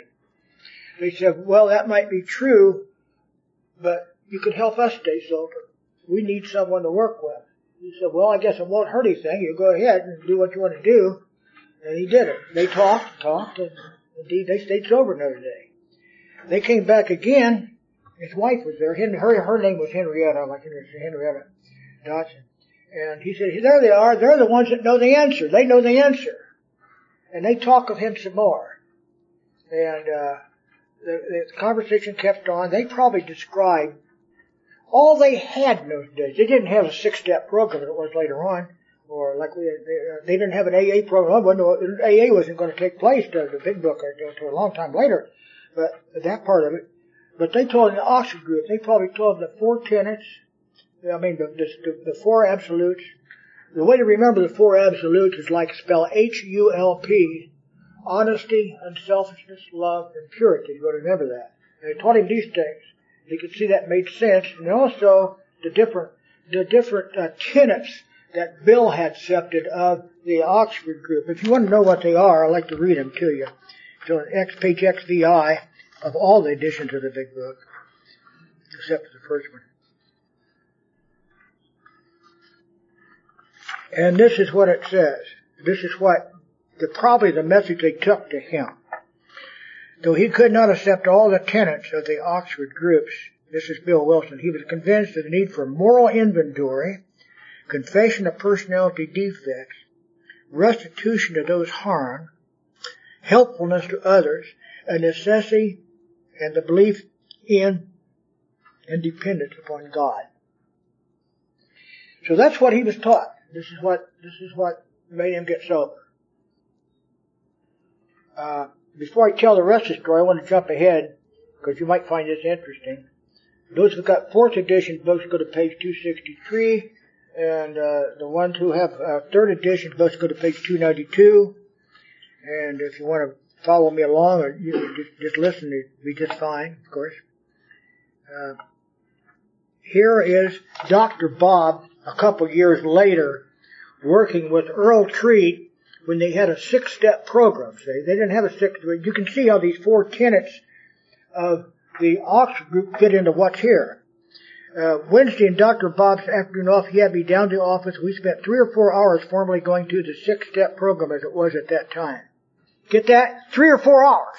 Not three or four days, three or four, three or four hours. Okay? The six steps were complete deflation, dependence and guidance from a higher power, moral inventory, confession, restitution, continue to work with other alcoholics. Dr. Bob read me through all these steps at the moral inventory I brought up with my bad personality traits or character defects such as selfishness, conceit, jealousy, carelessness, intolerance, ill temper, sarcasm, and resentments. We went over these at great length, and then he finally asked me if I wanted to have these defects of character removed. I said yes, and we both met to death and prayed, each of us asking to have these defects taken away. The picture is still vivid. If I live to be a hundred, it will always stand out in my mind. It was very impressive, and I wish every AA could have this benefit of this type of sponsorship today. This guy's name is Earl Treat, and he started AA in Chicago a few years later after that. After that, so that's an interesting thing. But how the tenets, I'm trying to point a picture to you how the tenets of the Oxford group, the first century Christian fellowship, comes into the Alcoholics Anonymous, making up our 12 steps. The beginning. Our sixth step, eventually, I will talk about later, morphed into 12 steps, you probably know, but, but, uh, but right at that time, when, when, when Dr., when Bill Dodge was here, there's just, there's only the Oxford group, that's all he had. On the 4th of July, six days later, maybe seven days, whatever it was, he marched out of the hospital, a free man, never to drink again. He goes back being a lawyer and a politician. He was a wonderful person, did a lot of 12-step work and so like that, you call it. But he would never call it 12-step. He was not very enthused when a few years later he wrote this book. He didn't care about it. He, he liked the Oxford. That's how he got sober. So he didn't, he didn't like it. He didn't like the 12 steps. And you know, if you read the first printing, you read this book here, the first printing of the first edition of the big book, Bill Dotson's not in here. It's kind of interesting because he didn't want his story in there. He didn't believe in this too much. I understand. So, but you get the second edition, 1955. There were 16 pennies this. If That's all we're done with. He dies in 1954. So in 1955, here comes the second edition up, and they had a tape of him talking about his life, you know. So they they they, they typed that up, and they stuck it in the second edition. So he got the second edition without, being, not even knowing about it. I don't know what to think about that. That's what they did. and there's, there's the story of Bill Dotson, how he got started. Number eight, number three. Probably that was the beginning of our first, first real, uh, first real movement into, uh, be, but, but, but actually a, a, a group I, I don't know if you call just Bill and Doctor. Some people call it just Bill and Bob a group, or yeah, depends how you look at it. But then they had three. They had a group. There's a guy named Eddie. He never did get sober very good, but um, I, later on I think he did. But for years he didn't. And Eddie was with them too, and part of that. And he'd get drunk on and off. He was a young guy. He was mean when he got drunk. There's a story about Eddie. That you could read in Dr. Bob the good old timers. Dr. Bob was at work, home with Ann. Eddie was there. They, they took drunks in their house. This is the first halfway house that ever happened in the world of Alcoholics Anonymous. At, at Dr. Bob's house, 855 Ardmore. And he got drunk. Came in, and almost picked up a butcher knife, and he had Ann by the hair and going to cut her throat with a butcher knife. And she talks him out of it and some of Dr. She, she, she calls Dr. Bob. Dr. Bob comes home. They sedated him, put him to bed or whatever. And Dr. Bob was typical humor. You know, they had tuna fish for, for, for lunch that day. He said, you know, it must have been the tuna fish. Dr. Bob's humor. but uh, there's another guy named Ernie who got sober at that time. There's seven months, there's seven He story in the Big Book. I guess but anyway, he was around that day. But that's all sober. He wasn't. He was sober in and out. Not too, not too much was going on too good. But what were they doing in that day? Henrietta, they they were all Oxford group at that time. They would go to Henry, T. Henry Williams' house on Wednesdays. There's a picture of it here, and uh, and that's that's T. Henry Williams' wife Clarice, and uh, they'd have Oxford group meetings. They'd share, do sharing with each other where they'd been sinful and this and that and the other, and that's how they did. And maybe that's the beginning of a discussion meetings in AA, but uh, they did all that and they'd wake up in the morning, they'd have quiet meditation. Now people started living with Bill and Bob, uh, Bill. Bill Wilson moved in with Dr. Bob. I forgot to tell you that for that whole summer of 1935 because he was still getting money from New York from the Beard Company up there for his play for, with that machine company. But uh, it didn't work out anyway. But he was still obligated to stay there. They stayed there till late, later August. So the time they wake up in the morning, they do meditation, a quiet time and, and they read the Holy Bible, and they read mostly Corinthians uh, three, I think it was, and and James and Sermon on the Mount out of the Bible. These are the main things. They this is what they were doing. And somebody said, well, "You can't talk about religion." Right? Well, this is what they did. Don't if it's religion or not. That's what they did. They did it. Don't mean they didn't do it because you don't like it. They did it. And uh, so that, that that's this where and, and uh, matter of fact, uh, James is one of one of one of the it works. It really does. That's one of the, that's one, that's one of uh, Dr. Bob, uh, Bill Wilson's cliches he put in the big book on page 88. I mean, uh, this has definitely ought to do with our 12 steps. I'll get into that a little bit more later on. But, uh, they talk to each other. They had a fellowship. They talk to each other. They, they, they talk to three o'clock in the morning at times. They just talk all the time. They just all visit each other. They had a real fellowship. This is where the program of action and the fellowships intertwined. You know, so not having a fellowship talk about the ball game, and I, I go to meetings in my hometown, meetings all over with. A lot of people just go home, but uh, the ones that do hang around, they're talking about workplaces, the ball game, or something like that. I'm, I, I, I come to AA to talk about AA. I'm going to talk about this death. I want to tradition. I'm going to talk about the next convention. I'm going to talk about, and I got no one to talk to.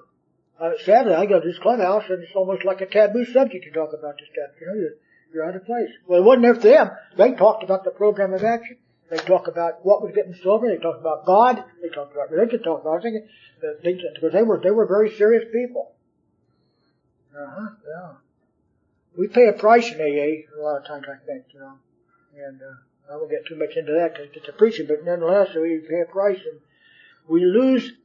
If we lose that spirit that they had, we lose a lot. We talked about responsibility last night, and what I brought up about responsibility was this. I think my major responsibility is to continue the talk that Bill Wilson had with Dr. Bob Smith on, on May 11th, 1930, Mother's Day, May 12th, Mother's Day, to continue that conversation. And uh, that's what I come to AA for. I don't come to AA to, to have good times and just feel good. So nothing wrong with it, and I do talk about stuff once in a while, of course, but nonetheless, I think there's something very serious. We lose the spirit of AA like they had in those days. And that went on for many years. That spirit grew and grew. A newcomer comes to our AA meetings, and if that spirit is not there, that, that gravity that pulls him in, that magnetic pull, that he, he doesn't understand, you can't talk about because it's down your deep. A lot of times he goes back to the bar room because he doesn't have that feeling.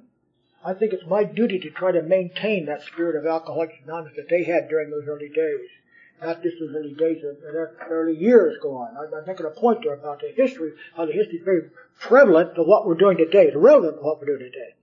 We, we need very much to keep the spirit going, and we do a lot of places. I went to one of our fourth dimension meetings about two weeks ago, Thursday night. Ron P. has a meeting over here in, in, uh, in Fairborn, and uh, 20 minutes afterward, there were about 35 people there, uh, and uh, out in the parking lot, the meeting's over 20 minutes and there's still about 15 people talking. And an hour later, there were still 10 of us out there talking about, the, and we're talking about the big book and about program of action Alcoholics Anonymous. I was just in heaven. You know, it's a wonderful thing. There are places like that. I like that. I grew up in California. That's what we talked about there. We go to Rex talk about the program of action. It's exciting.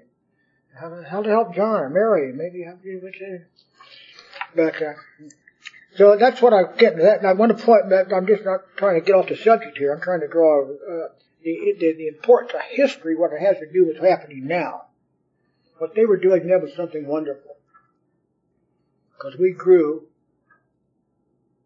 We had five people sober in 35. We had 15 sober there in 1936. We had 40 people sober then to 37.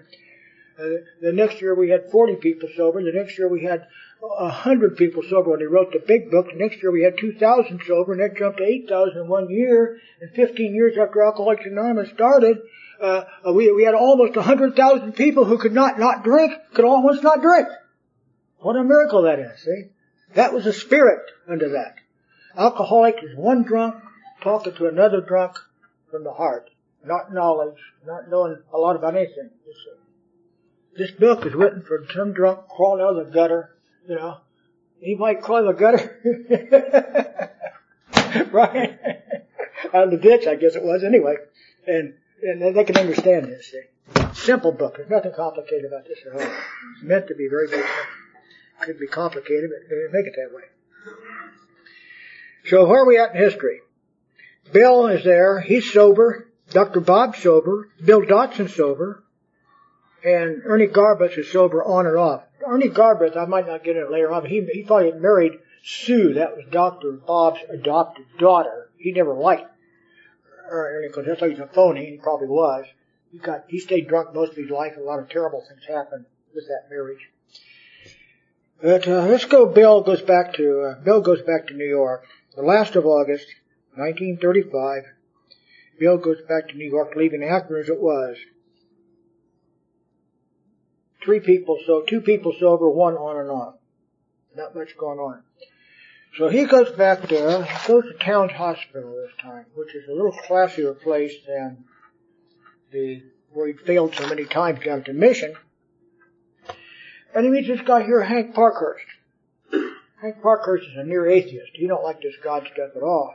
It's funny how God put that to be the first person in New York that he worked with and got sober. Amazing. Yeah. And he was in the Towns Hospital. And, uh, so he's sober. And then the very next person, the very next month, probably, probably in November, this is October, I think this is probably November, it's not clear, is Fitz Mayo, John Henry Fitzborough Mayo. And, uh, see, these are all mover and shaker people. This guy here, we read about the employer, to the employer, he wrote in the big book, you read to the employer in the big book? He wrote that, or it was ghostwritten. But anyway, he he he was he hired and fired like thirty thousand people. He fired a lot of people for being drunk and all that. And one of them committed suicide one time. He fired and so on. And so he's a mover and shaker guy. This guy here's a religious guy. But I want to stop right here and point out something else to us. Let us think over what we've gone through this day. The hand of God, seemingly, or some kind of higher power, is making this thing work. First of all, we have we have William James, you know, the father of modern psychology. What a what an interesting title. Then we have Dr. Carl Jung. Everybody knew who Dr. Carl Jung was back then. Very, very important person.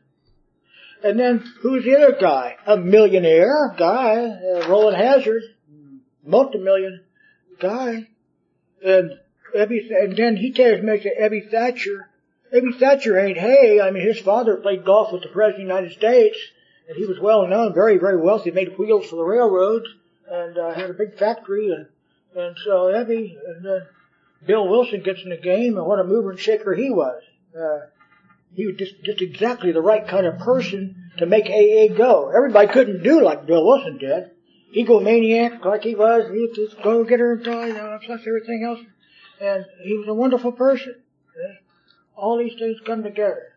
Then, then, then we get into uh, we get into Akron where we are now. Well, I haven't told you this yet, but how the Akron, how the Oxford group got to Akron to start with, because this is going to happen unless the Oxford group is in Akron. A couple of years before Bill got there, the Firestones, Harvey Firestone, had a drunken son named Bud Firestone. A guy named Jim Newton who was an Oxford Group member, worked with him and fixed him off of his alcoholism. And uh, said somehow they, they had the Firestones were had this plant they, they set him up to be Jim Newton to be vice president of of uh, a young guy to be president of Firestone there in in uh, Akron, and so they they so let's get the let's let's take the Akron group here at the Mayflower Hotel, which they did had a big convention that started AA in Akron. That's where T. Henry Williams and then had their meeting on Wednesday night. See, so started so this all happened. What's that? A real mover and shaker, Harvey Firestone. What what what bigger would you want? You know? And then the the the, the, the Seiberlings, millionaires.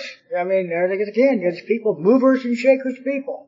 This didn't just happen haphazardly. You could see the hand or something putting this thing together like a puzzle. You want it to happen, and uh, that that has to do with the, the title of the book I wrote. Uh, a pre-AA history a study of syncretic events between the years 26 and 35, which culminated into the birth of Alcoholics Anonymous. And so we had these, these movers and shakers all put together. And you put this together, it's hard to deny that uh, this is just this just happened because it just fell in that way. No. Can't prove any of it naturally, but it just it just makes sense. And I want to, I always like to point that out when I talk about these things. Well, here's Bill in New York. Uh, he's gone to Oxford Group, 1935, 1936.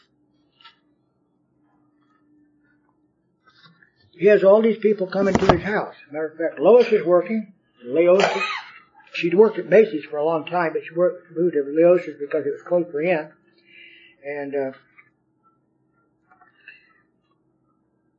Ebby moves in with Bill at 182 Clinton Street. I went there one time, took a picture of it just for fun, near the Brooklyn Bridge. Something to do if you ever get ever get to New York. It's worthwhile to take that trip and see that. You can't go in or nothing, but I mean you just see it from a distance or take a picture of it.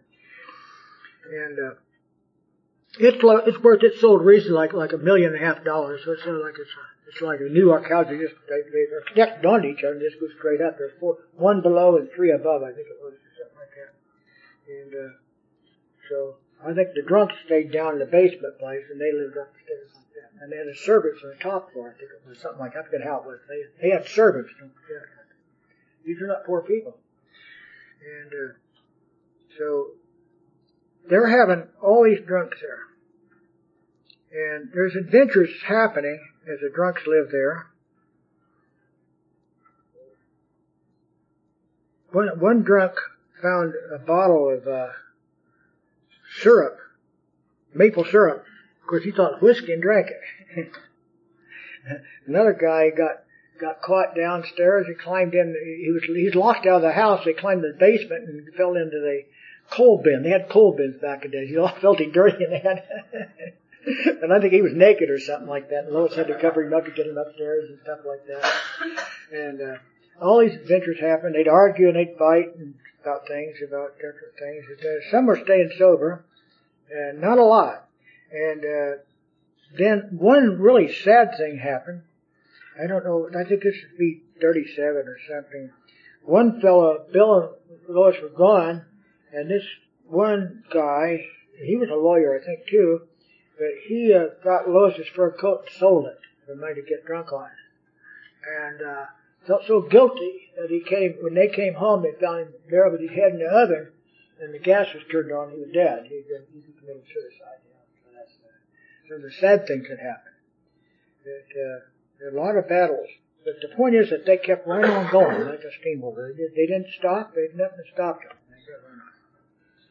Bill, Bill's personality, he had the kind of person, I'll show him, I'll show him all. He always felt that way.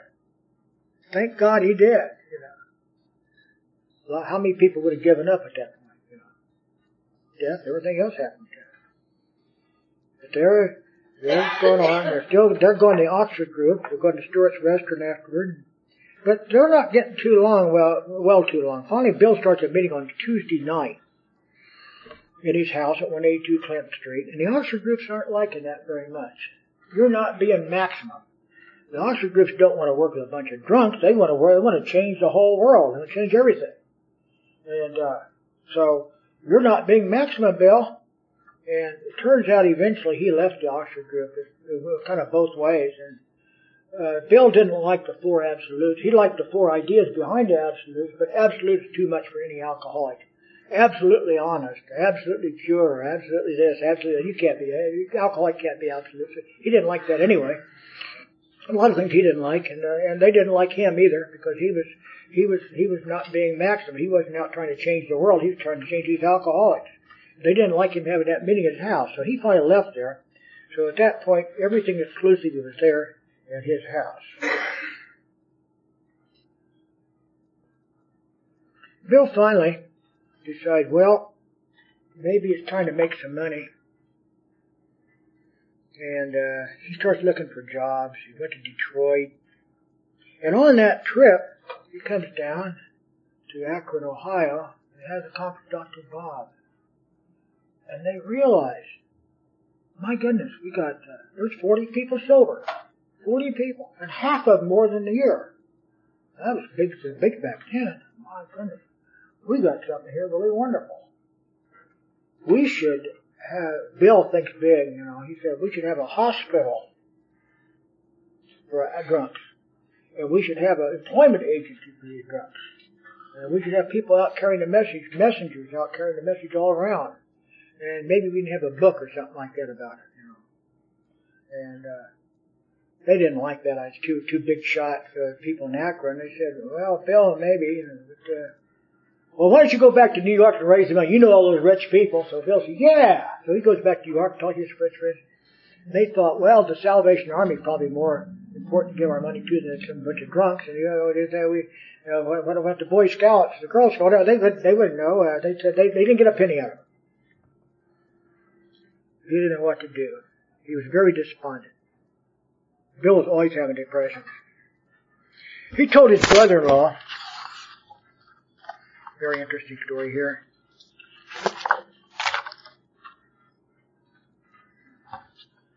Brother-in-law, Leonard, Leonard, Leonard Strong, Lois's brother. He was a doctor. And he said, you know, you do need money. I have an idea. Now this comes from tapes I've heard. I knew, uh, other people tell the story differently, but he said, I knew a girl I went to school with, and I heard she worked for the Rockefeller Foundation. Maybe I could get a hold of her. And somehow she got a hold of this guy here, William Richardson, and it all turned out. And lo and behold, Bill was invited to come to the Rockefeller uh, uh office. And he goes way up on the elevator, gets up there, way up high, and Mr. Rockefeller wasn't there, but he talked to this fellow here, and maybe one other, maybe, maybe I just him. And so he talked to him, and he said, well, we'll try to set up a luncheon for you. And we think it's a good idea, and I think we could get this across. So Bill is sitting there, and he's sitting in this chair. He writes this. He said, there I am, sitting in a chair just recently vacated by John D. Rockefeller Jr.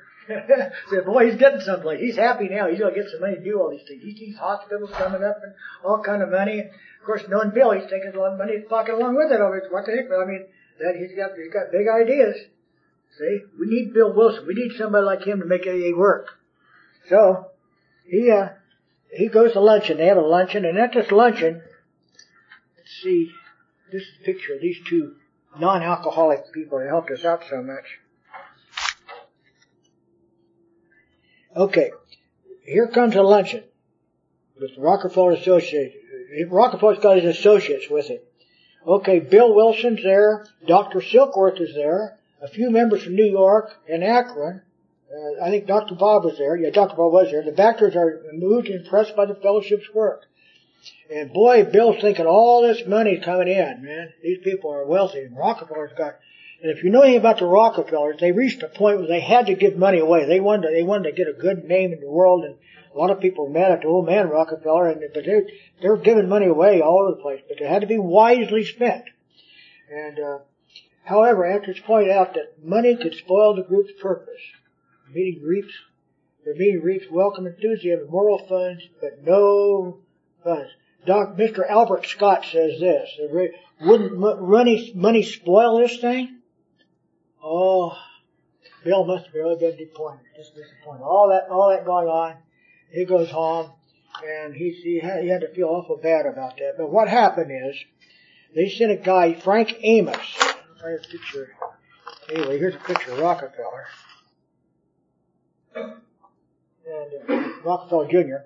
And uh, so Frank Amos was an associate, had to do with the funds, and they sent him in February of 1935 down to Akron. And he went to tea in the Williams house, and he went to the meetings they had there. He talked to these 40 alcoholics that were sober. And he comes back with an absolutely glowing report. Why, this is wonderful. This is first century Christianity. These people are doing wonderful. They're staying sober. And he recommended that they be given $50,000. See?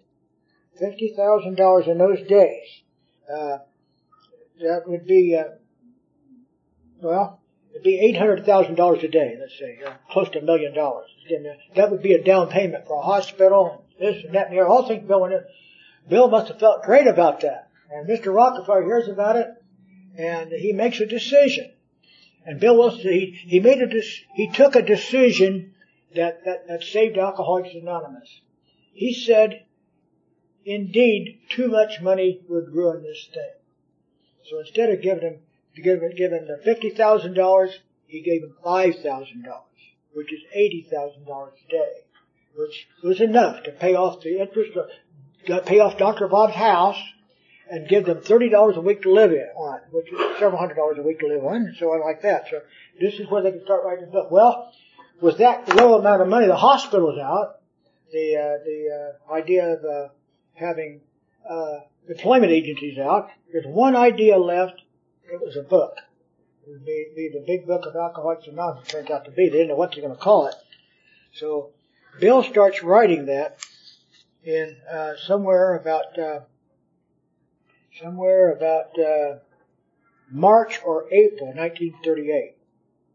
He wrote it backwards. He wrote uh, actually he wrote uh, uh, Bill's story number two, chapter number two, and there is a solution, chapter number one. Anyway, this is not necessarily going to be, he didn't know what kind of book it was going to be, but he writes this out in quite a few pages. I got it at home. I didn't bring it with me. I probably should have. But, uh, so he very takes it. So he's, uh, got this typed out and done over and again and again. But this is to send out to people to get money off of people so they get more money they could see he's going to write a book. Indeed, some people did offer him some money. One guy offered fifteen hundred dollars, uh, but they'd have to own the book if they did, or, or be a partner in it. And they decided, no, it's got to belong to us ourselves. We can't do it. Dr. Silkworth wrote some in in. Uh, this is the beginning of the big book being written in June, July of 1938. Uh, Dr. Silkworth wrote some stuff for them, and then after that comes along uh, Jim Scott he's a he's an author and uh, he's a he's a newspaper guy actually.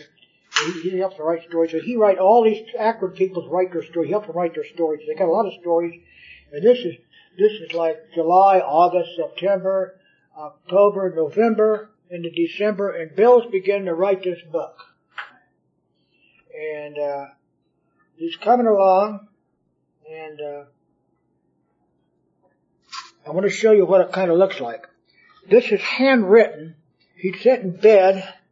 Bill would never stand up when he could sit down. He would never sit down when he could lay down, says Lois.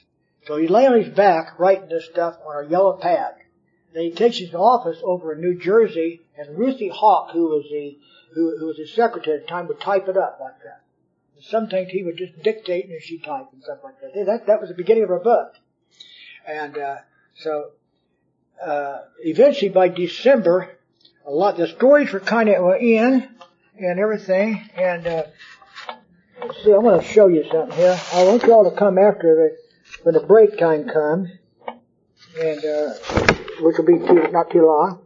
Uh, I'm going to walk around just show you what happened. He wrote, he lay in bed.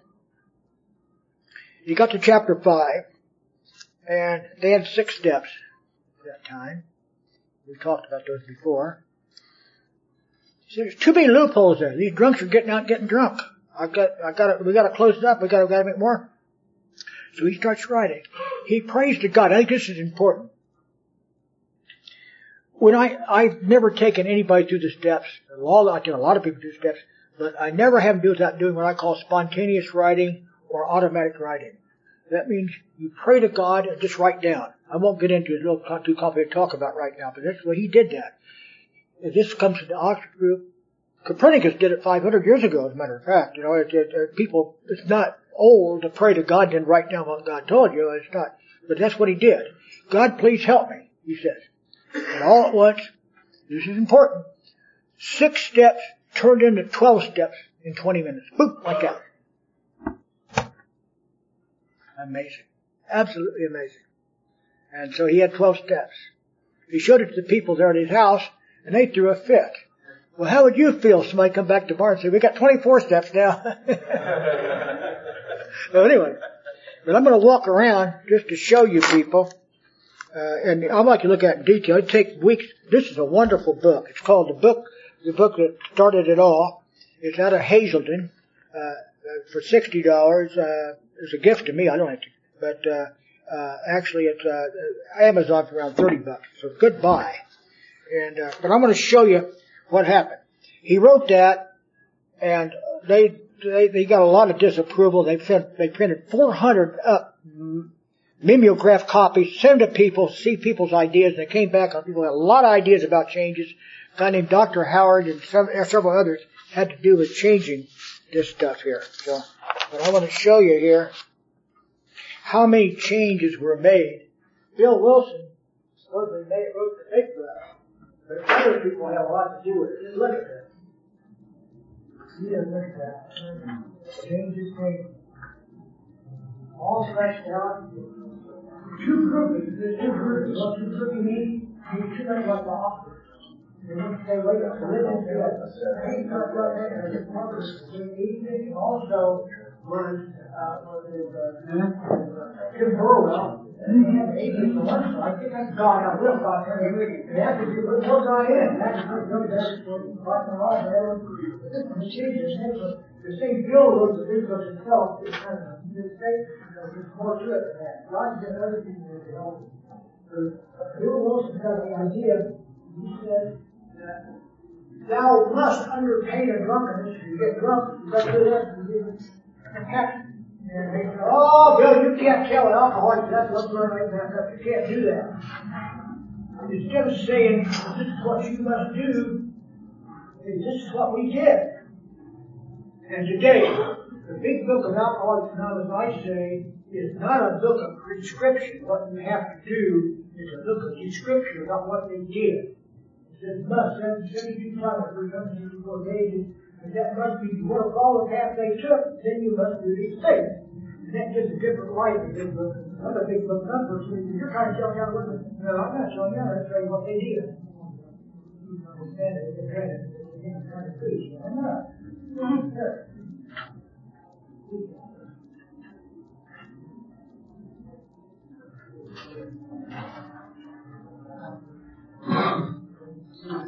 Okay, here. Number three. Page forty-three. And the interesting thing there, to show you how radically things have changed, most of us know that on page, most of us know that on page uh, 86 of the big book, it talks about what we do before we go to bed at night. We've been angry and this and that and the other and different things, you know. Well, that, that was what Bill wrote. Bill wrote for that sentence to show you how things change so dramatically, other than just what I just told you about. You'll recognize this when I read it to you, those of you in the big book. It says here, when we retire at night, we constructively review our day. We're resentful, selfish, dishonest, or afraid. Well, what Bill wrote was not that at all. And here he wrote when we go to, when we wake, we wake in the morning, uh, we, we, review our day before, were we resentful, selfish, dishonest, or afraid? They said, oh no, you can't put that, get that too groupy, too groupy, too groupy. You can't get it out of there. So what they did, they changed it from in the morning, like he wrote, put it at night. That's why it says that. And I spent many, many years trying to explain why Bill put good at night first, then day, then the morning, then the day. Why Well, it's nonsense. It's just that they, they changed. Bill, it wasn't Bill's idea at all. But it's interesting how that the sway uh, a lot of people had to do with writing this book. And I think it comes from the powers above that this would have happened. Because if Bill would have had his way like that, the big book would never have sold. The, the phrase God as we understand him would not have been in there, see? That comes from Jim Burwell. People like that. So we're lucky. So I, I keep on with it. When I'd like to give a history talk, I keep on about how that uh, there's more to it than just, just Bill Wilson wrote something, worked wonderful and everything like that. So, uh, the big book was finished and printed.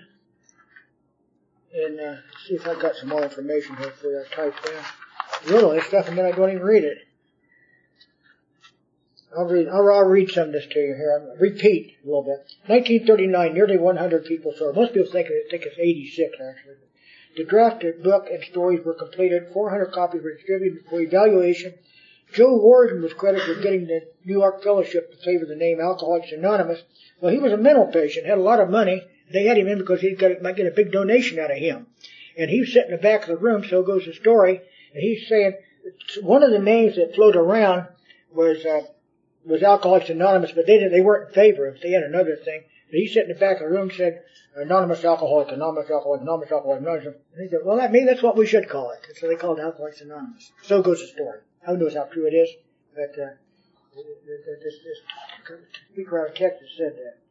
Major change produced by Dr. Howard, tone down the mess to we ought, what we ought, what we did. The big book tender changed from a prescription to a description. This is what we did, in other words. Editor Tom Uzzell from Collier's magazine was paid $380, multiply it by 20 probably, to edit the manuscript. He shortened it dramatically. Ray Campbell, an artist concept, and I had that, I thought,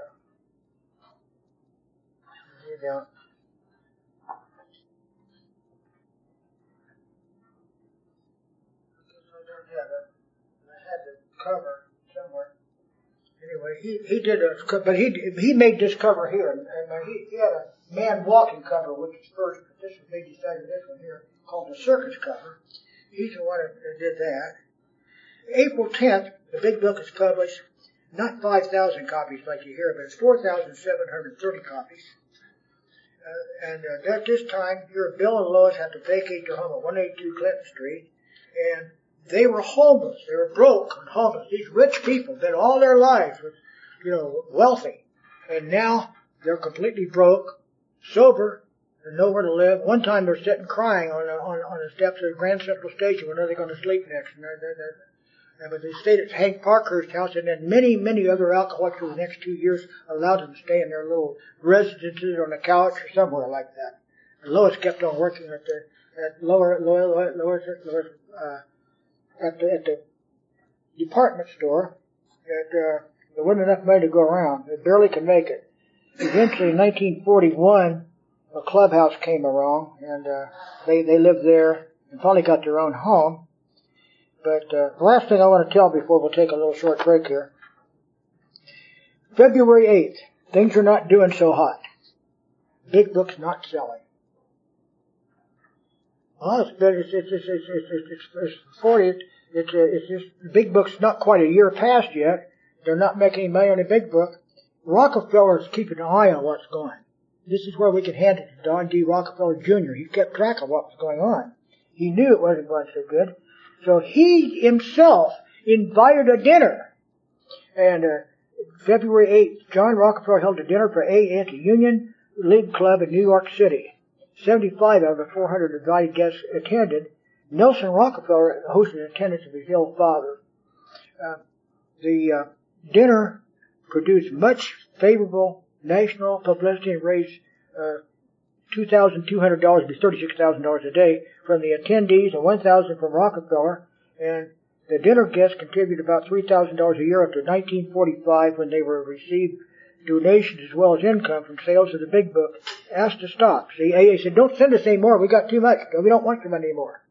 And uh, the, the Alcoholics Foundation, from this dinner, came an influx of good publicity worldwide, and they paid Rockefeller back every penny of that money. We finally paid him back, so we didn't we didn't to own nothing. That's a wonderful thing about it. They show our, our integrity that we have, and things started going better financially.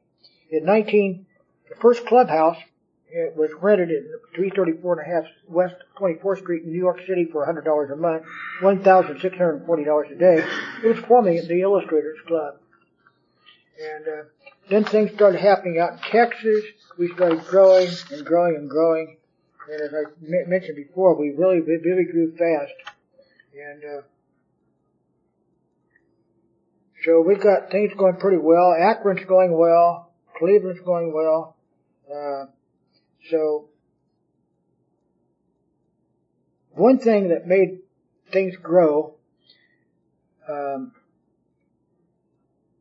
Hank P. got drunk. Hank Parkhurst got drunk, and he died drunk not too long after that. And he, uh, he, had, they had a lot of arguments. Too much to get into here. But here's one one of the things that helped, several things that helped us grow so fast. We grow like a million miles an hour. The Cleveland Indians baseball star, Ro- Rollie Hemsley, Hemsley had his anonymity broken. He, he caught for Bobby Feller for the Cleveland Indians in 1940 World Series. And he was a very famous person, but he kept getting drunk all the time and, and his name would get in the paper.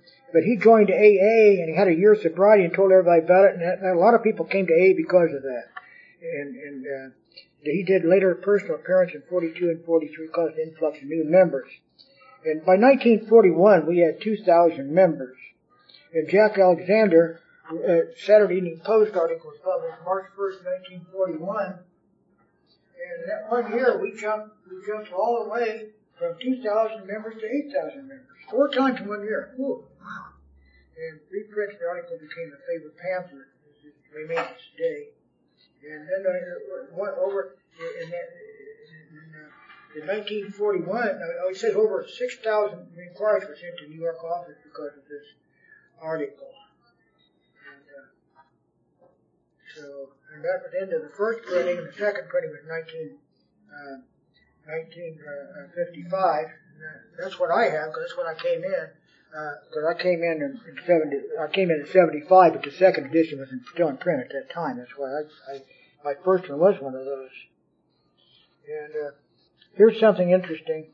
Title page text changed from 100 men to more than two. Here's a title, and uh, we'll take a break until I show you this part here,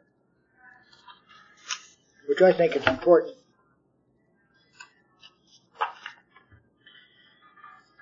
says here the story of how more than 100 men have recovered from alcoholism. And that's the first printing.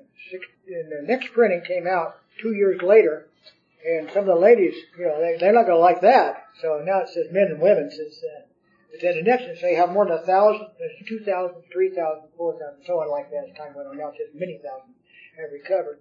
But, but more important than that even, I like to point out, you see this in italics, Astoria, Astoria? Was this in italics? That means it's important. It's important because this is a textbook. It's also a storybook. This is a text storybook. It's not a thou must.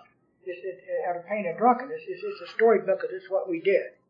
And I think it's this book, uh, once again, this book is a, a description rather than a prescription. Bill Wilson wouldn't have had it that way, but the editors did. So that, we'll have a short break if you don't mind, and come back and, uh, and uh, we'll close at 4.30. Okay, let's jump ahead to Cleveland, Ohio, and Akron. Here's uh, one of my heroes in AA, is Clarence Snyder. And, uh, pass this around. Dr. Bob was his sponsor. Uh, Clarence got sober on the 11th day of February 1938. If you get a chance to listen to any Clarence Snyder leads, it's worthwhile listening to. He's just a wonderful speaker, very enthusiastic. And if it wouldn't have been for his antagonistic attitude toward Bill Wilson, he might have been tri-founder number three, says Nell Wing, Bill's secretary. Uh, but he's very outspoken. Didn't care much for traditions, didn't care much for a lot of things, but he helped a lot of people and really helped AA get started.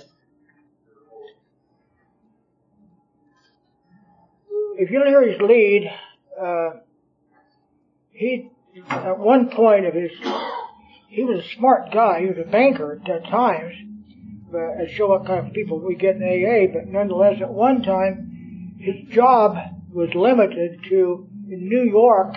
People who had trucks back in those days, back in the back in the 30s, would have somebody watch the trucks. They wouldn't get stolen. And he had to watch the trucks, and this time he'd make enough money that he'd get paint thinner and pour it through bread and drink that. That's where that's the kind of a drunkard he was. That's, I guess it's one step lower than Skid Row almost. I don't know, but that's that's how bad he got. He comes back to Akron, Ohio, back to Cleveland, hometown. His wife doesn't. They're all trying to get rid of him. They can't figure how to get rid of him. And so they thought, well, they heard about this doctor down there in Akron, Ohio, Dr. Bob Smith, that fixing these drunks. So uh, they sent him down there to work. And this time he's all he'd been off a terrible drunk, very sick, imaginary things. And I know when I got sober, I was full of imaginary things. I mean, people would die, and I think I I, I should have tapped the table three times; they wouldn't have died. And like I thought I was in control of things. And I was nutty as a I got an AA. And he uh, he met Dr. Bob, and he must have been kind of like I was, because there was a murderer up in Cleveland. He saw his picture in a paid newspaper, and the guy had some resemblance to Dr. Bob Smith. And when he met Dr. Bob, his mind, well, this is that murderer up there. He's going to murder me. That's the way he was thinking. I mean, this uh, just to give you an idea of Clarence's uh, mind, and maybe some of our minds when we first got sober and still hallucinating and all these kind of things. And, and uh, so uh, he went to Dr. Bob's hospital, and he was sat there through it. And uh, these times in AA, people would come to you. AAs would come to you. Maybe they were in a gutter three, three or three or four months ago, but they'd always be wearing a suit, tie, maybe a Homburg, nicely dressed, and two at a time. And they'd talk to you about AA. They wouldn't tell you how they got sober. They just said they got sober. And it, wasn't, AA then. It was an Oxford group, 1938. They, and because uh, we weren't AA actually until the Big Book in 39. So, it, but they told how that. Uh, and he'd be very impressed. They stayed sober, and it was about the fifth or sixth day, and that's all he knew. And uh, Dr. Bob came in and said, "Young fella, you ready to get out of here?" And he said, "Dr. Bob always called me young fella. I was 35 years old, and he lived the way I told you he lived. He said, I guess I had enough." At 35 years old was a young fellow back in those days, just the idea what things were like. And, uh, oh, he said, yeah, he wants to get out and. And he said, uh, you believe in God? What's that got to do with it? It's got everything to do with it. Well, I guess I do. No, you do you don't? Yes, I do. You know how to pray? No. Get on your knees. No. Get get on my knees. Now, Dr. Bob's a proctologist. He's got these long fingers, he says, and he's going to his gowns and open the back, you know, and he's scared to death what's going to happen. But, he got down there, and, uh, you know how to pray? I know, I guess you don't. You just repeat after me. So he repeated after me, after Dr. what Dr. Bob said. And only then was he allowed to go to T. Henry Williams' house and get sober with the rest of the people, the nameless bunch of drunks that they had in that day. He did that. And, uh, he got sober and stayed sober, never drank again. It didn't take him very long. He's out 12 stepping all over the place. He'd go to bars and pull people off the bar. He'd do all kinds of things, just things we don't do today, but that's the way he was. He, he, he, uh, this one lady, he tells in one of his talks, you just gotta hear his tapes when you get a chance. He's got, he made lots of them. Um, he was this drunk lady, he was 12 stepping her, and she was in a restaurant, a spaghetti joint, where they have beer, I guess, and. But anyway, she was in there. She was drunk, and uh, the, the waiter came over, and she threw spaghetti all over the waiter. Of course, they called the police, and they took her to jail. And guess who else they took to jail? They took Clarence to jail too. for with her. So that's some of the things that happened to him. And uh, he'd go to he'd go to places like in those days people would take over vacant houses. There'd be a bunch of drunks laying on the floor. This one guy's laying there, he couldn't even move. He was so bad off. And somehow he got the guy's name, and this is the length he would go to. And he took off and he went out to this guy's mother and lived some distance away and, and, and, and got $50 off of her somewhere, or whatever amount it was, to go to town, to go to a hospital down in Akron, Akron City Hospital, Dr. Bob to work on it. It cost a little bit of money to go to it. I don't know what that was. Anyway, she had money hidden in the mattress. He takes this money, gets his drunk off the floor, gets in Dr. Bob's house. He, this kind of stories like that. They go to any length. He was a real 12 stepper. I mean, stuff like that. All his life he 12 stepped. He would take people to the steps in two days. And at the end of his life, he would be down to, he went down to Florida, uh, somewhere in the northern part of Florida. Can't think right now. Somebody might know. Where do they live in Florida, anybody know? No, okay. Don't make any difference. Anyway. But he'd be there, and he'd take people, not so much newcomers to the steps, people who'd been around for a long time to the steps. And this one guy came all the way from London over to help. He said, well, uh, may I help you? He said, what length are you willing to go to to get sober? And the guy kind of stammered around. He said, well, you can get right back in that plane and go back to London because I can't work with you. You're not willing to go to any length. If you didn't say that, he wouldn't work with you. Dr. Bob was that way too. He said, be careful if people aren't ready to go. They can get you drunk. Because everybody's new back in those days, so they, they were scared of newcomers. They were scared to death. I know, I heard Norm, Stormin Norman talk. He got sober in 1939. I heard him give this talk at, uh, at, uh, 19, at 1978 uh, at, at Akron. I was just over three years, but I heard him talk there. And he said that he came into AA. He tried to borrow a nickel off of somebody. He said, you get out of here, you bum. You don't ever come back. They kicked him out. You're not gonna mooch. And he went home. He said, I'm going to get a gun. I'm going to kill every one of them. No. I'm going to kill their wives too, their whole family. I'm going to kill them all. No. I'm to get sober and so on. He never drank again. But that's that, that, but that's the way they were in those days. They didn't they didn't mess around. I mean, they were scared. They're actually scared because they figured that, that, that, that, serious, get drunk, and I take. You know, that, that's just the way they were. Everything's new back in those days. Well, because Clarence, the big book came out the tenth day of April, 1939. One month later, the eleventh day, something dramatic happened. Now, Clarence got a job with a Ford Motor Company selling cars. He's such a good Ford salesman, they gave him two Fords to use. He had two, two cars. And he'd take his cars, and he'd take drunks out of Cleveland, take them 30 miles down the road to Akron, to T. and Williams' house on a Wednesday night, and they, they were doing well, and they getting help. Well, the priest up there said to, to the drunks, he said, you can't go down with those Protestants and tell all, you're supposed to tell the priest. He said, you'll be excommunicated, you keep going. And so they couldn't go anymore. And Clarence went down and told his sponsor, Dr. Bob Smith, he said, Dr. Bob, we're, we're going to have to change things about. He said, Dr. Bob says, tough, we can't change what the Oxford group does.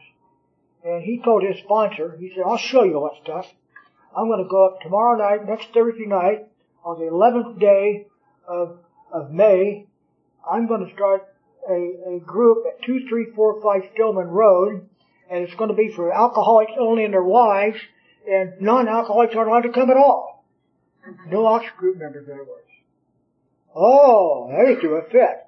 He said they almost had a big fist fight the, the next time the bunch, bunch of came up from Akron. They're going to tear the place up. And all in the name of God. You know, nothing happened, but yet it got started. There were 13 of them to begin with. They, how that got started is this. Go back to Akron City Hospital. This guy here, Abby Golrick, was a lawyer. Smart guy, big shot, and lawyers don't run around with used cars, sales carsmen. They, they don't run with those kind of people at all. He, he didn't like old Clarence. But Clarence got him put in the hospital down there anyway, through his wife. And so here so goes the story. Clarence goes to 234. While he's in the hospital down in Akron, Clarence goes over to his wife and sneaks around and gets his wife to allow him to have a meeting in his house. So he gets out, unbeknownst to him, they start having an AA meeting right in his house. and they had 13 people. And it grew, and they fought and everything else like people do, but it stayed. Then they had more and more and more. It grew so big, it grew so big that they had to have a big tea in the Borton, the, the Borton was a millionaire guy, had a, they used his house in near proximity, or also on a Thursday night. I think they had a big argument, really. I think they kicked Clarence out. Clarence said, I got kicked out of the meeting I started. I think that's what happened. But he started another meeting. And then the orchard group started, and another meeting, another meeting. They started growing. Now, what were they doing different? They had a spirit. They, he would take, they get a, the newcomer get a big book in one hand and a Bible in another hand. That's the way they, that's the way it was back in those days, like it or not. That's what they did. And they were very, very serious. And I read to you already how Dr. Bob took people through the steps. They had this list of things, you would list your character defects like that, and then you, when you went on, it's all over with. Clarence did the same thing. He got one person that people started coming in. I told you about the, the, the plain dealers started, the Akron, the, the Cleveland plain Dealer started sending uh, articles out about uh, about how wonderful A was. Rollie Hemsley did this, this happened, all kind of different things happened, and they were just growing by leaps and bounds. And before long, little, little Cleveland, Ohio, had four times as many people as New York and Akron put together because of what he was doing. They did things fast. And people poured in, they didn't know what to do with these people poured in. People with three weeks sobriety were helping other people with the steps. They got it so simple. This is a very simple program. It worked. It grew, it grew, it grew. The excitement was there. And I'd like to read something to you about those days. My gosh, this is a wonderful book here, Dr. Bob and a good old timer. Page 200, you start off in here, and you read Sudden Growth in Cleveland. It's too much to read here, but I want to read just one, one page at page 261 that tells us something here about some some things up a little bit here about what was going on there. Okay. This ends it, what I told you. I got all these people sober and everything's wonderful. This is why they had the first AA uh, uh, uh, convention in Cleveland because uh, because they'd grown so fast. You think it'd have it in New York, but it's in Cleveland because of this. But he says this. Meetings in Cleveland have evolved somewhat differently from those in Akron. We open with an audible prayer, said Clarence Snyder. The speaker, who was chosen four weeks in advance, spoke for 45 minutes, then we closed with the Lord's Prayer. See, that started way, way back, Lord's Prayer. Then we would reopen for informal comments, questions, and so forth. The total meeting might go on anywhere from one and a half to two hours. No smoking was allowed in the first part of the meeting, only in the informal part. That's the trouble, Clarence said. They take it so casually today. I think a little discipline is necessary. I think AA was more effective those days. Records of Cleveland show that 93% of us who came never had a drink again. I'll read this again. Records in Cleveland show that 93% of those who came to never had a drink again. Wow. When I discovered that people had slips in AA, it really shook me up. Today it's also watered down so much, anyone can wander in now. But you see, as I told you, you didn't just wander into AA that, then, right or wrong, but you had, you had to show that you were serious or you ain't going to get in.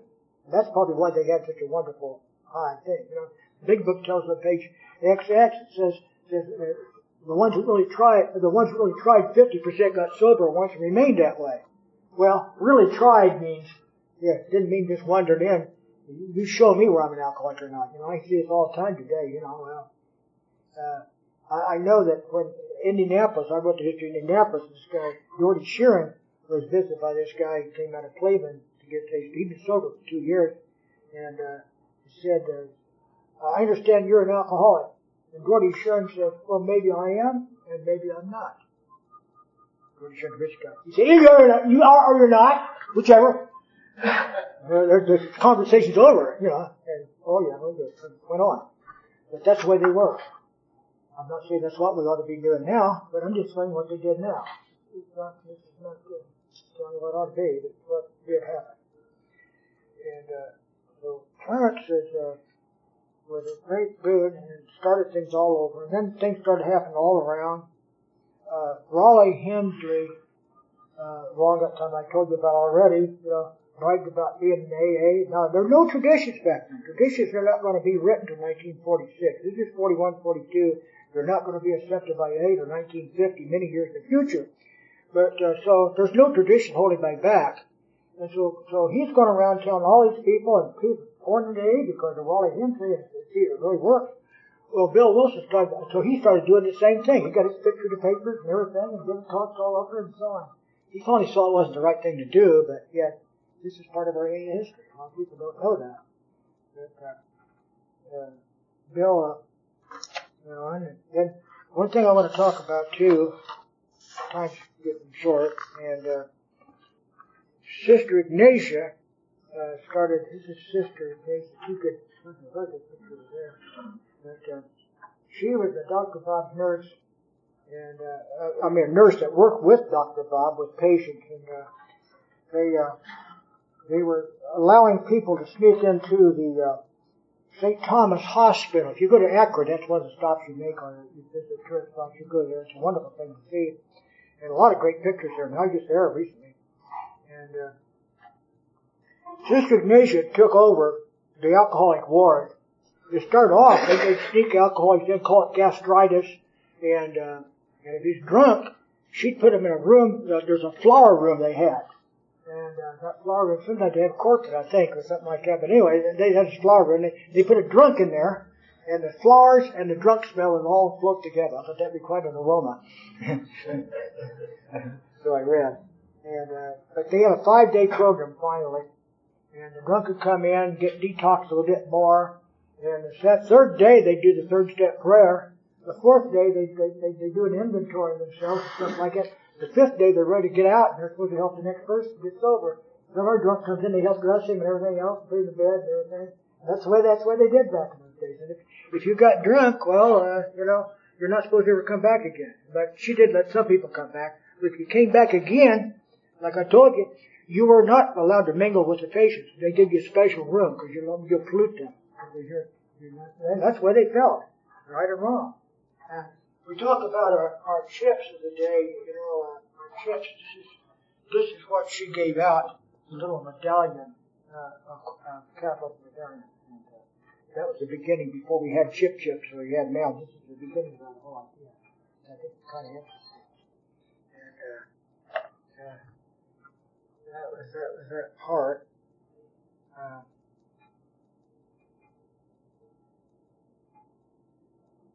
history went on.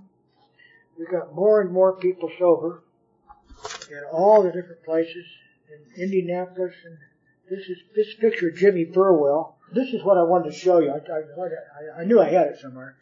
This is uh, they might have been our cover. By the Campbell guy had that, so they, they decided against it. I like the circus cover better. And uh, this is some of Jimmy Burwell. That picture of Jimmy Burwell. You probably haven't seen. And he's the guy responsible God as we understand him. There. So as I say, he grew all over the place, and the magazines had a lot to do with him. This Liberty magazine, I'm going to talk about the history of Indianapolis, Indiana for a while.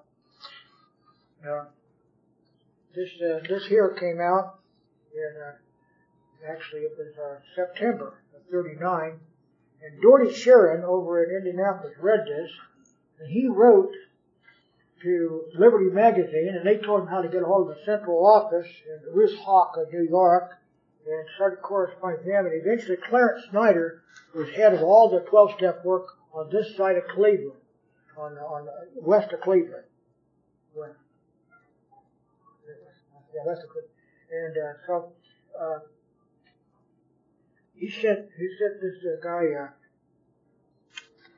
funny story about this here.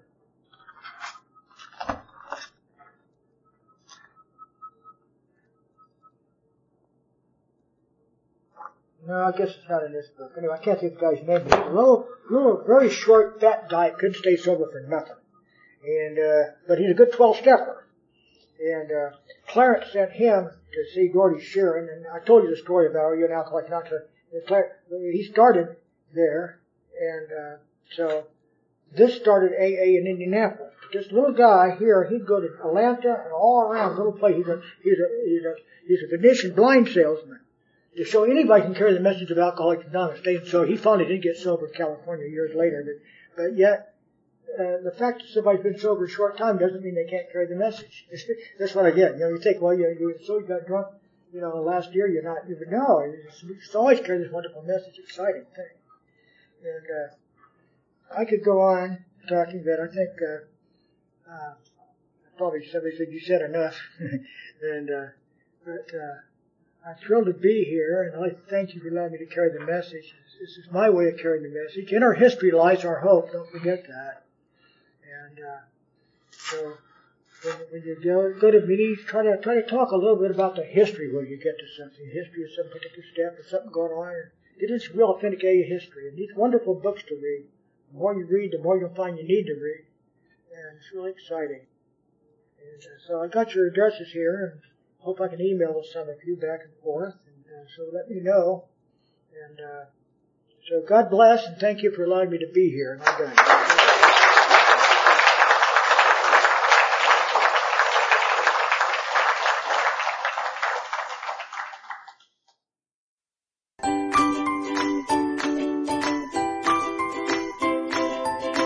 Thanks for listening. I hope you enjoyed the podcast. Sobercast is ad free and we'd like your help in order to keep it that way.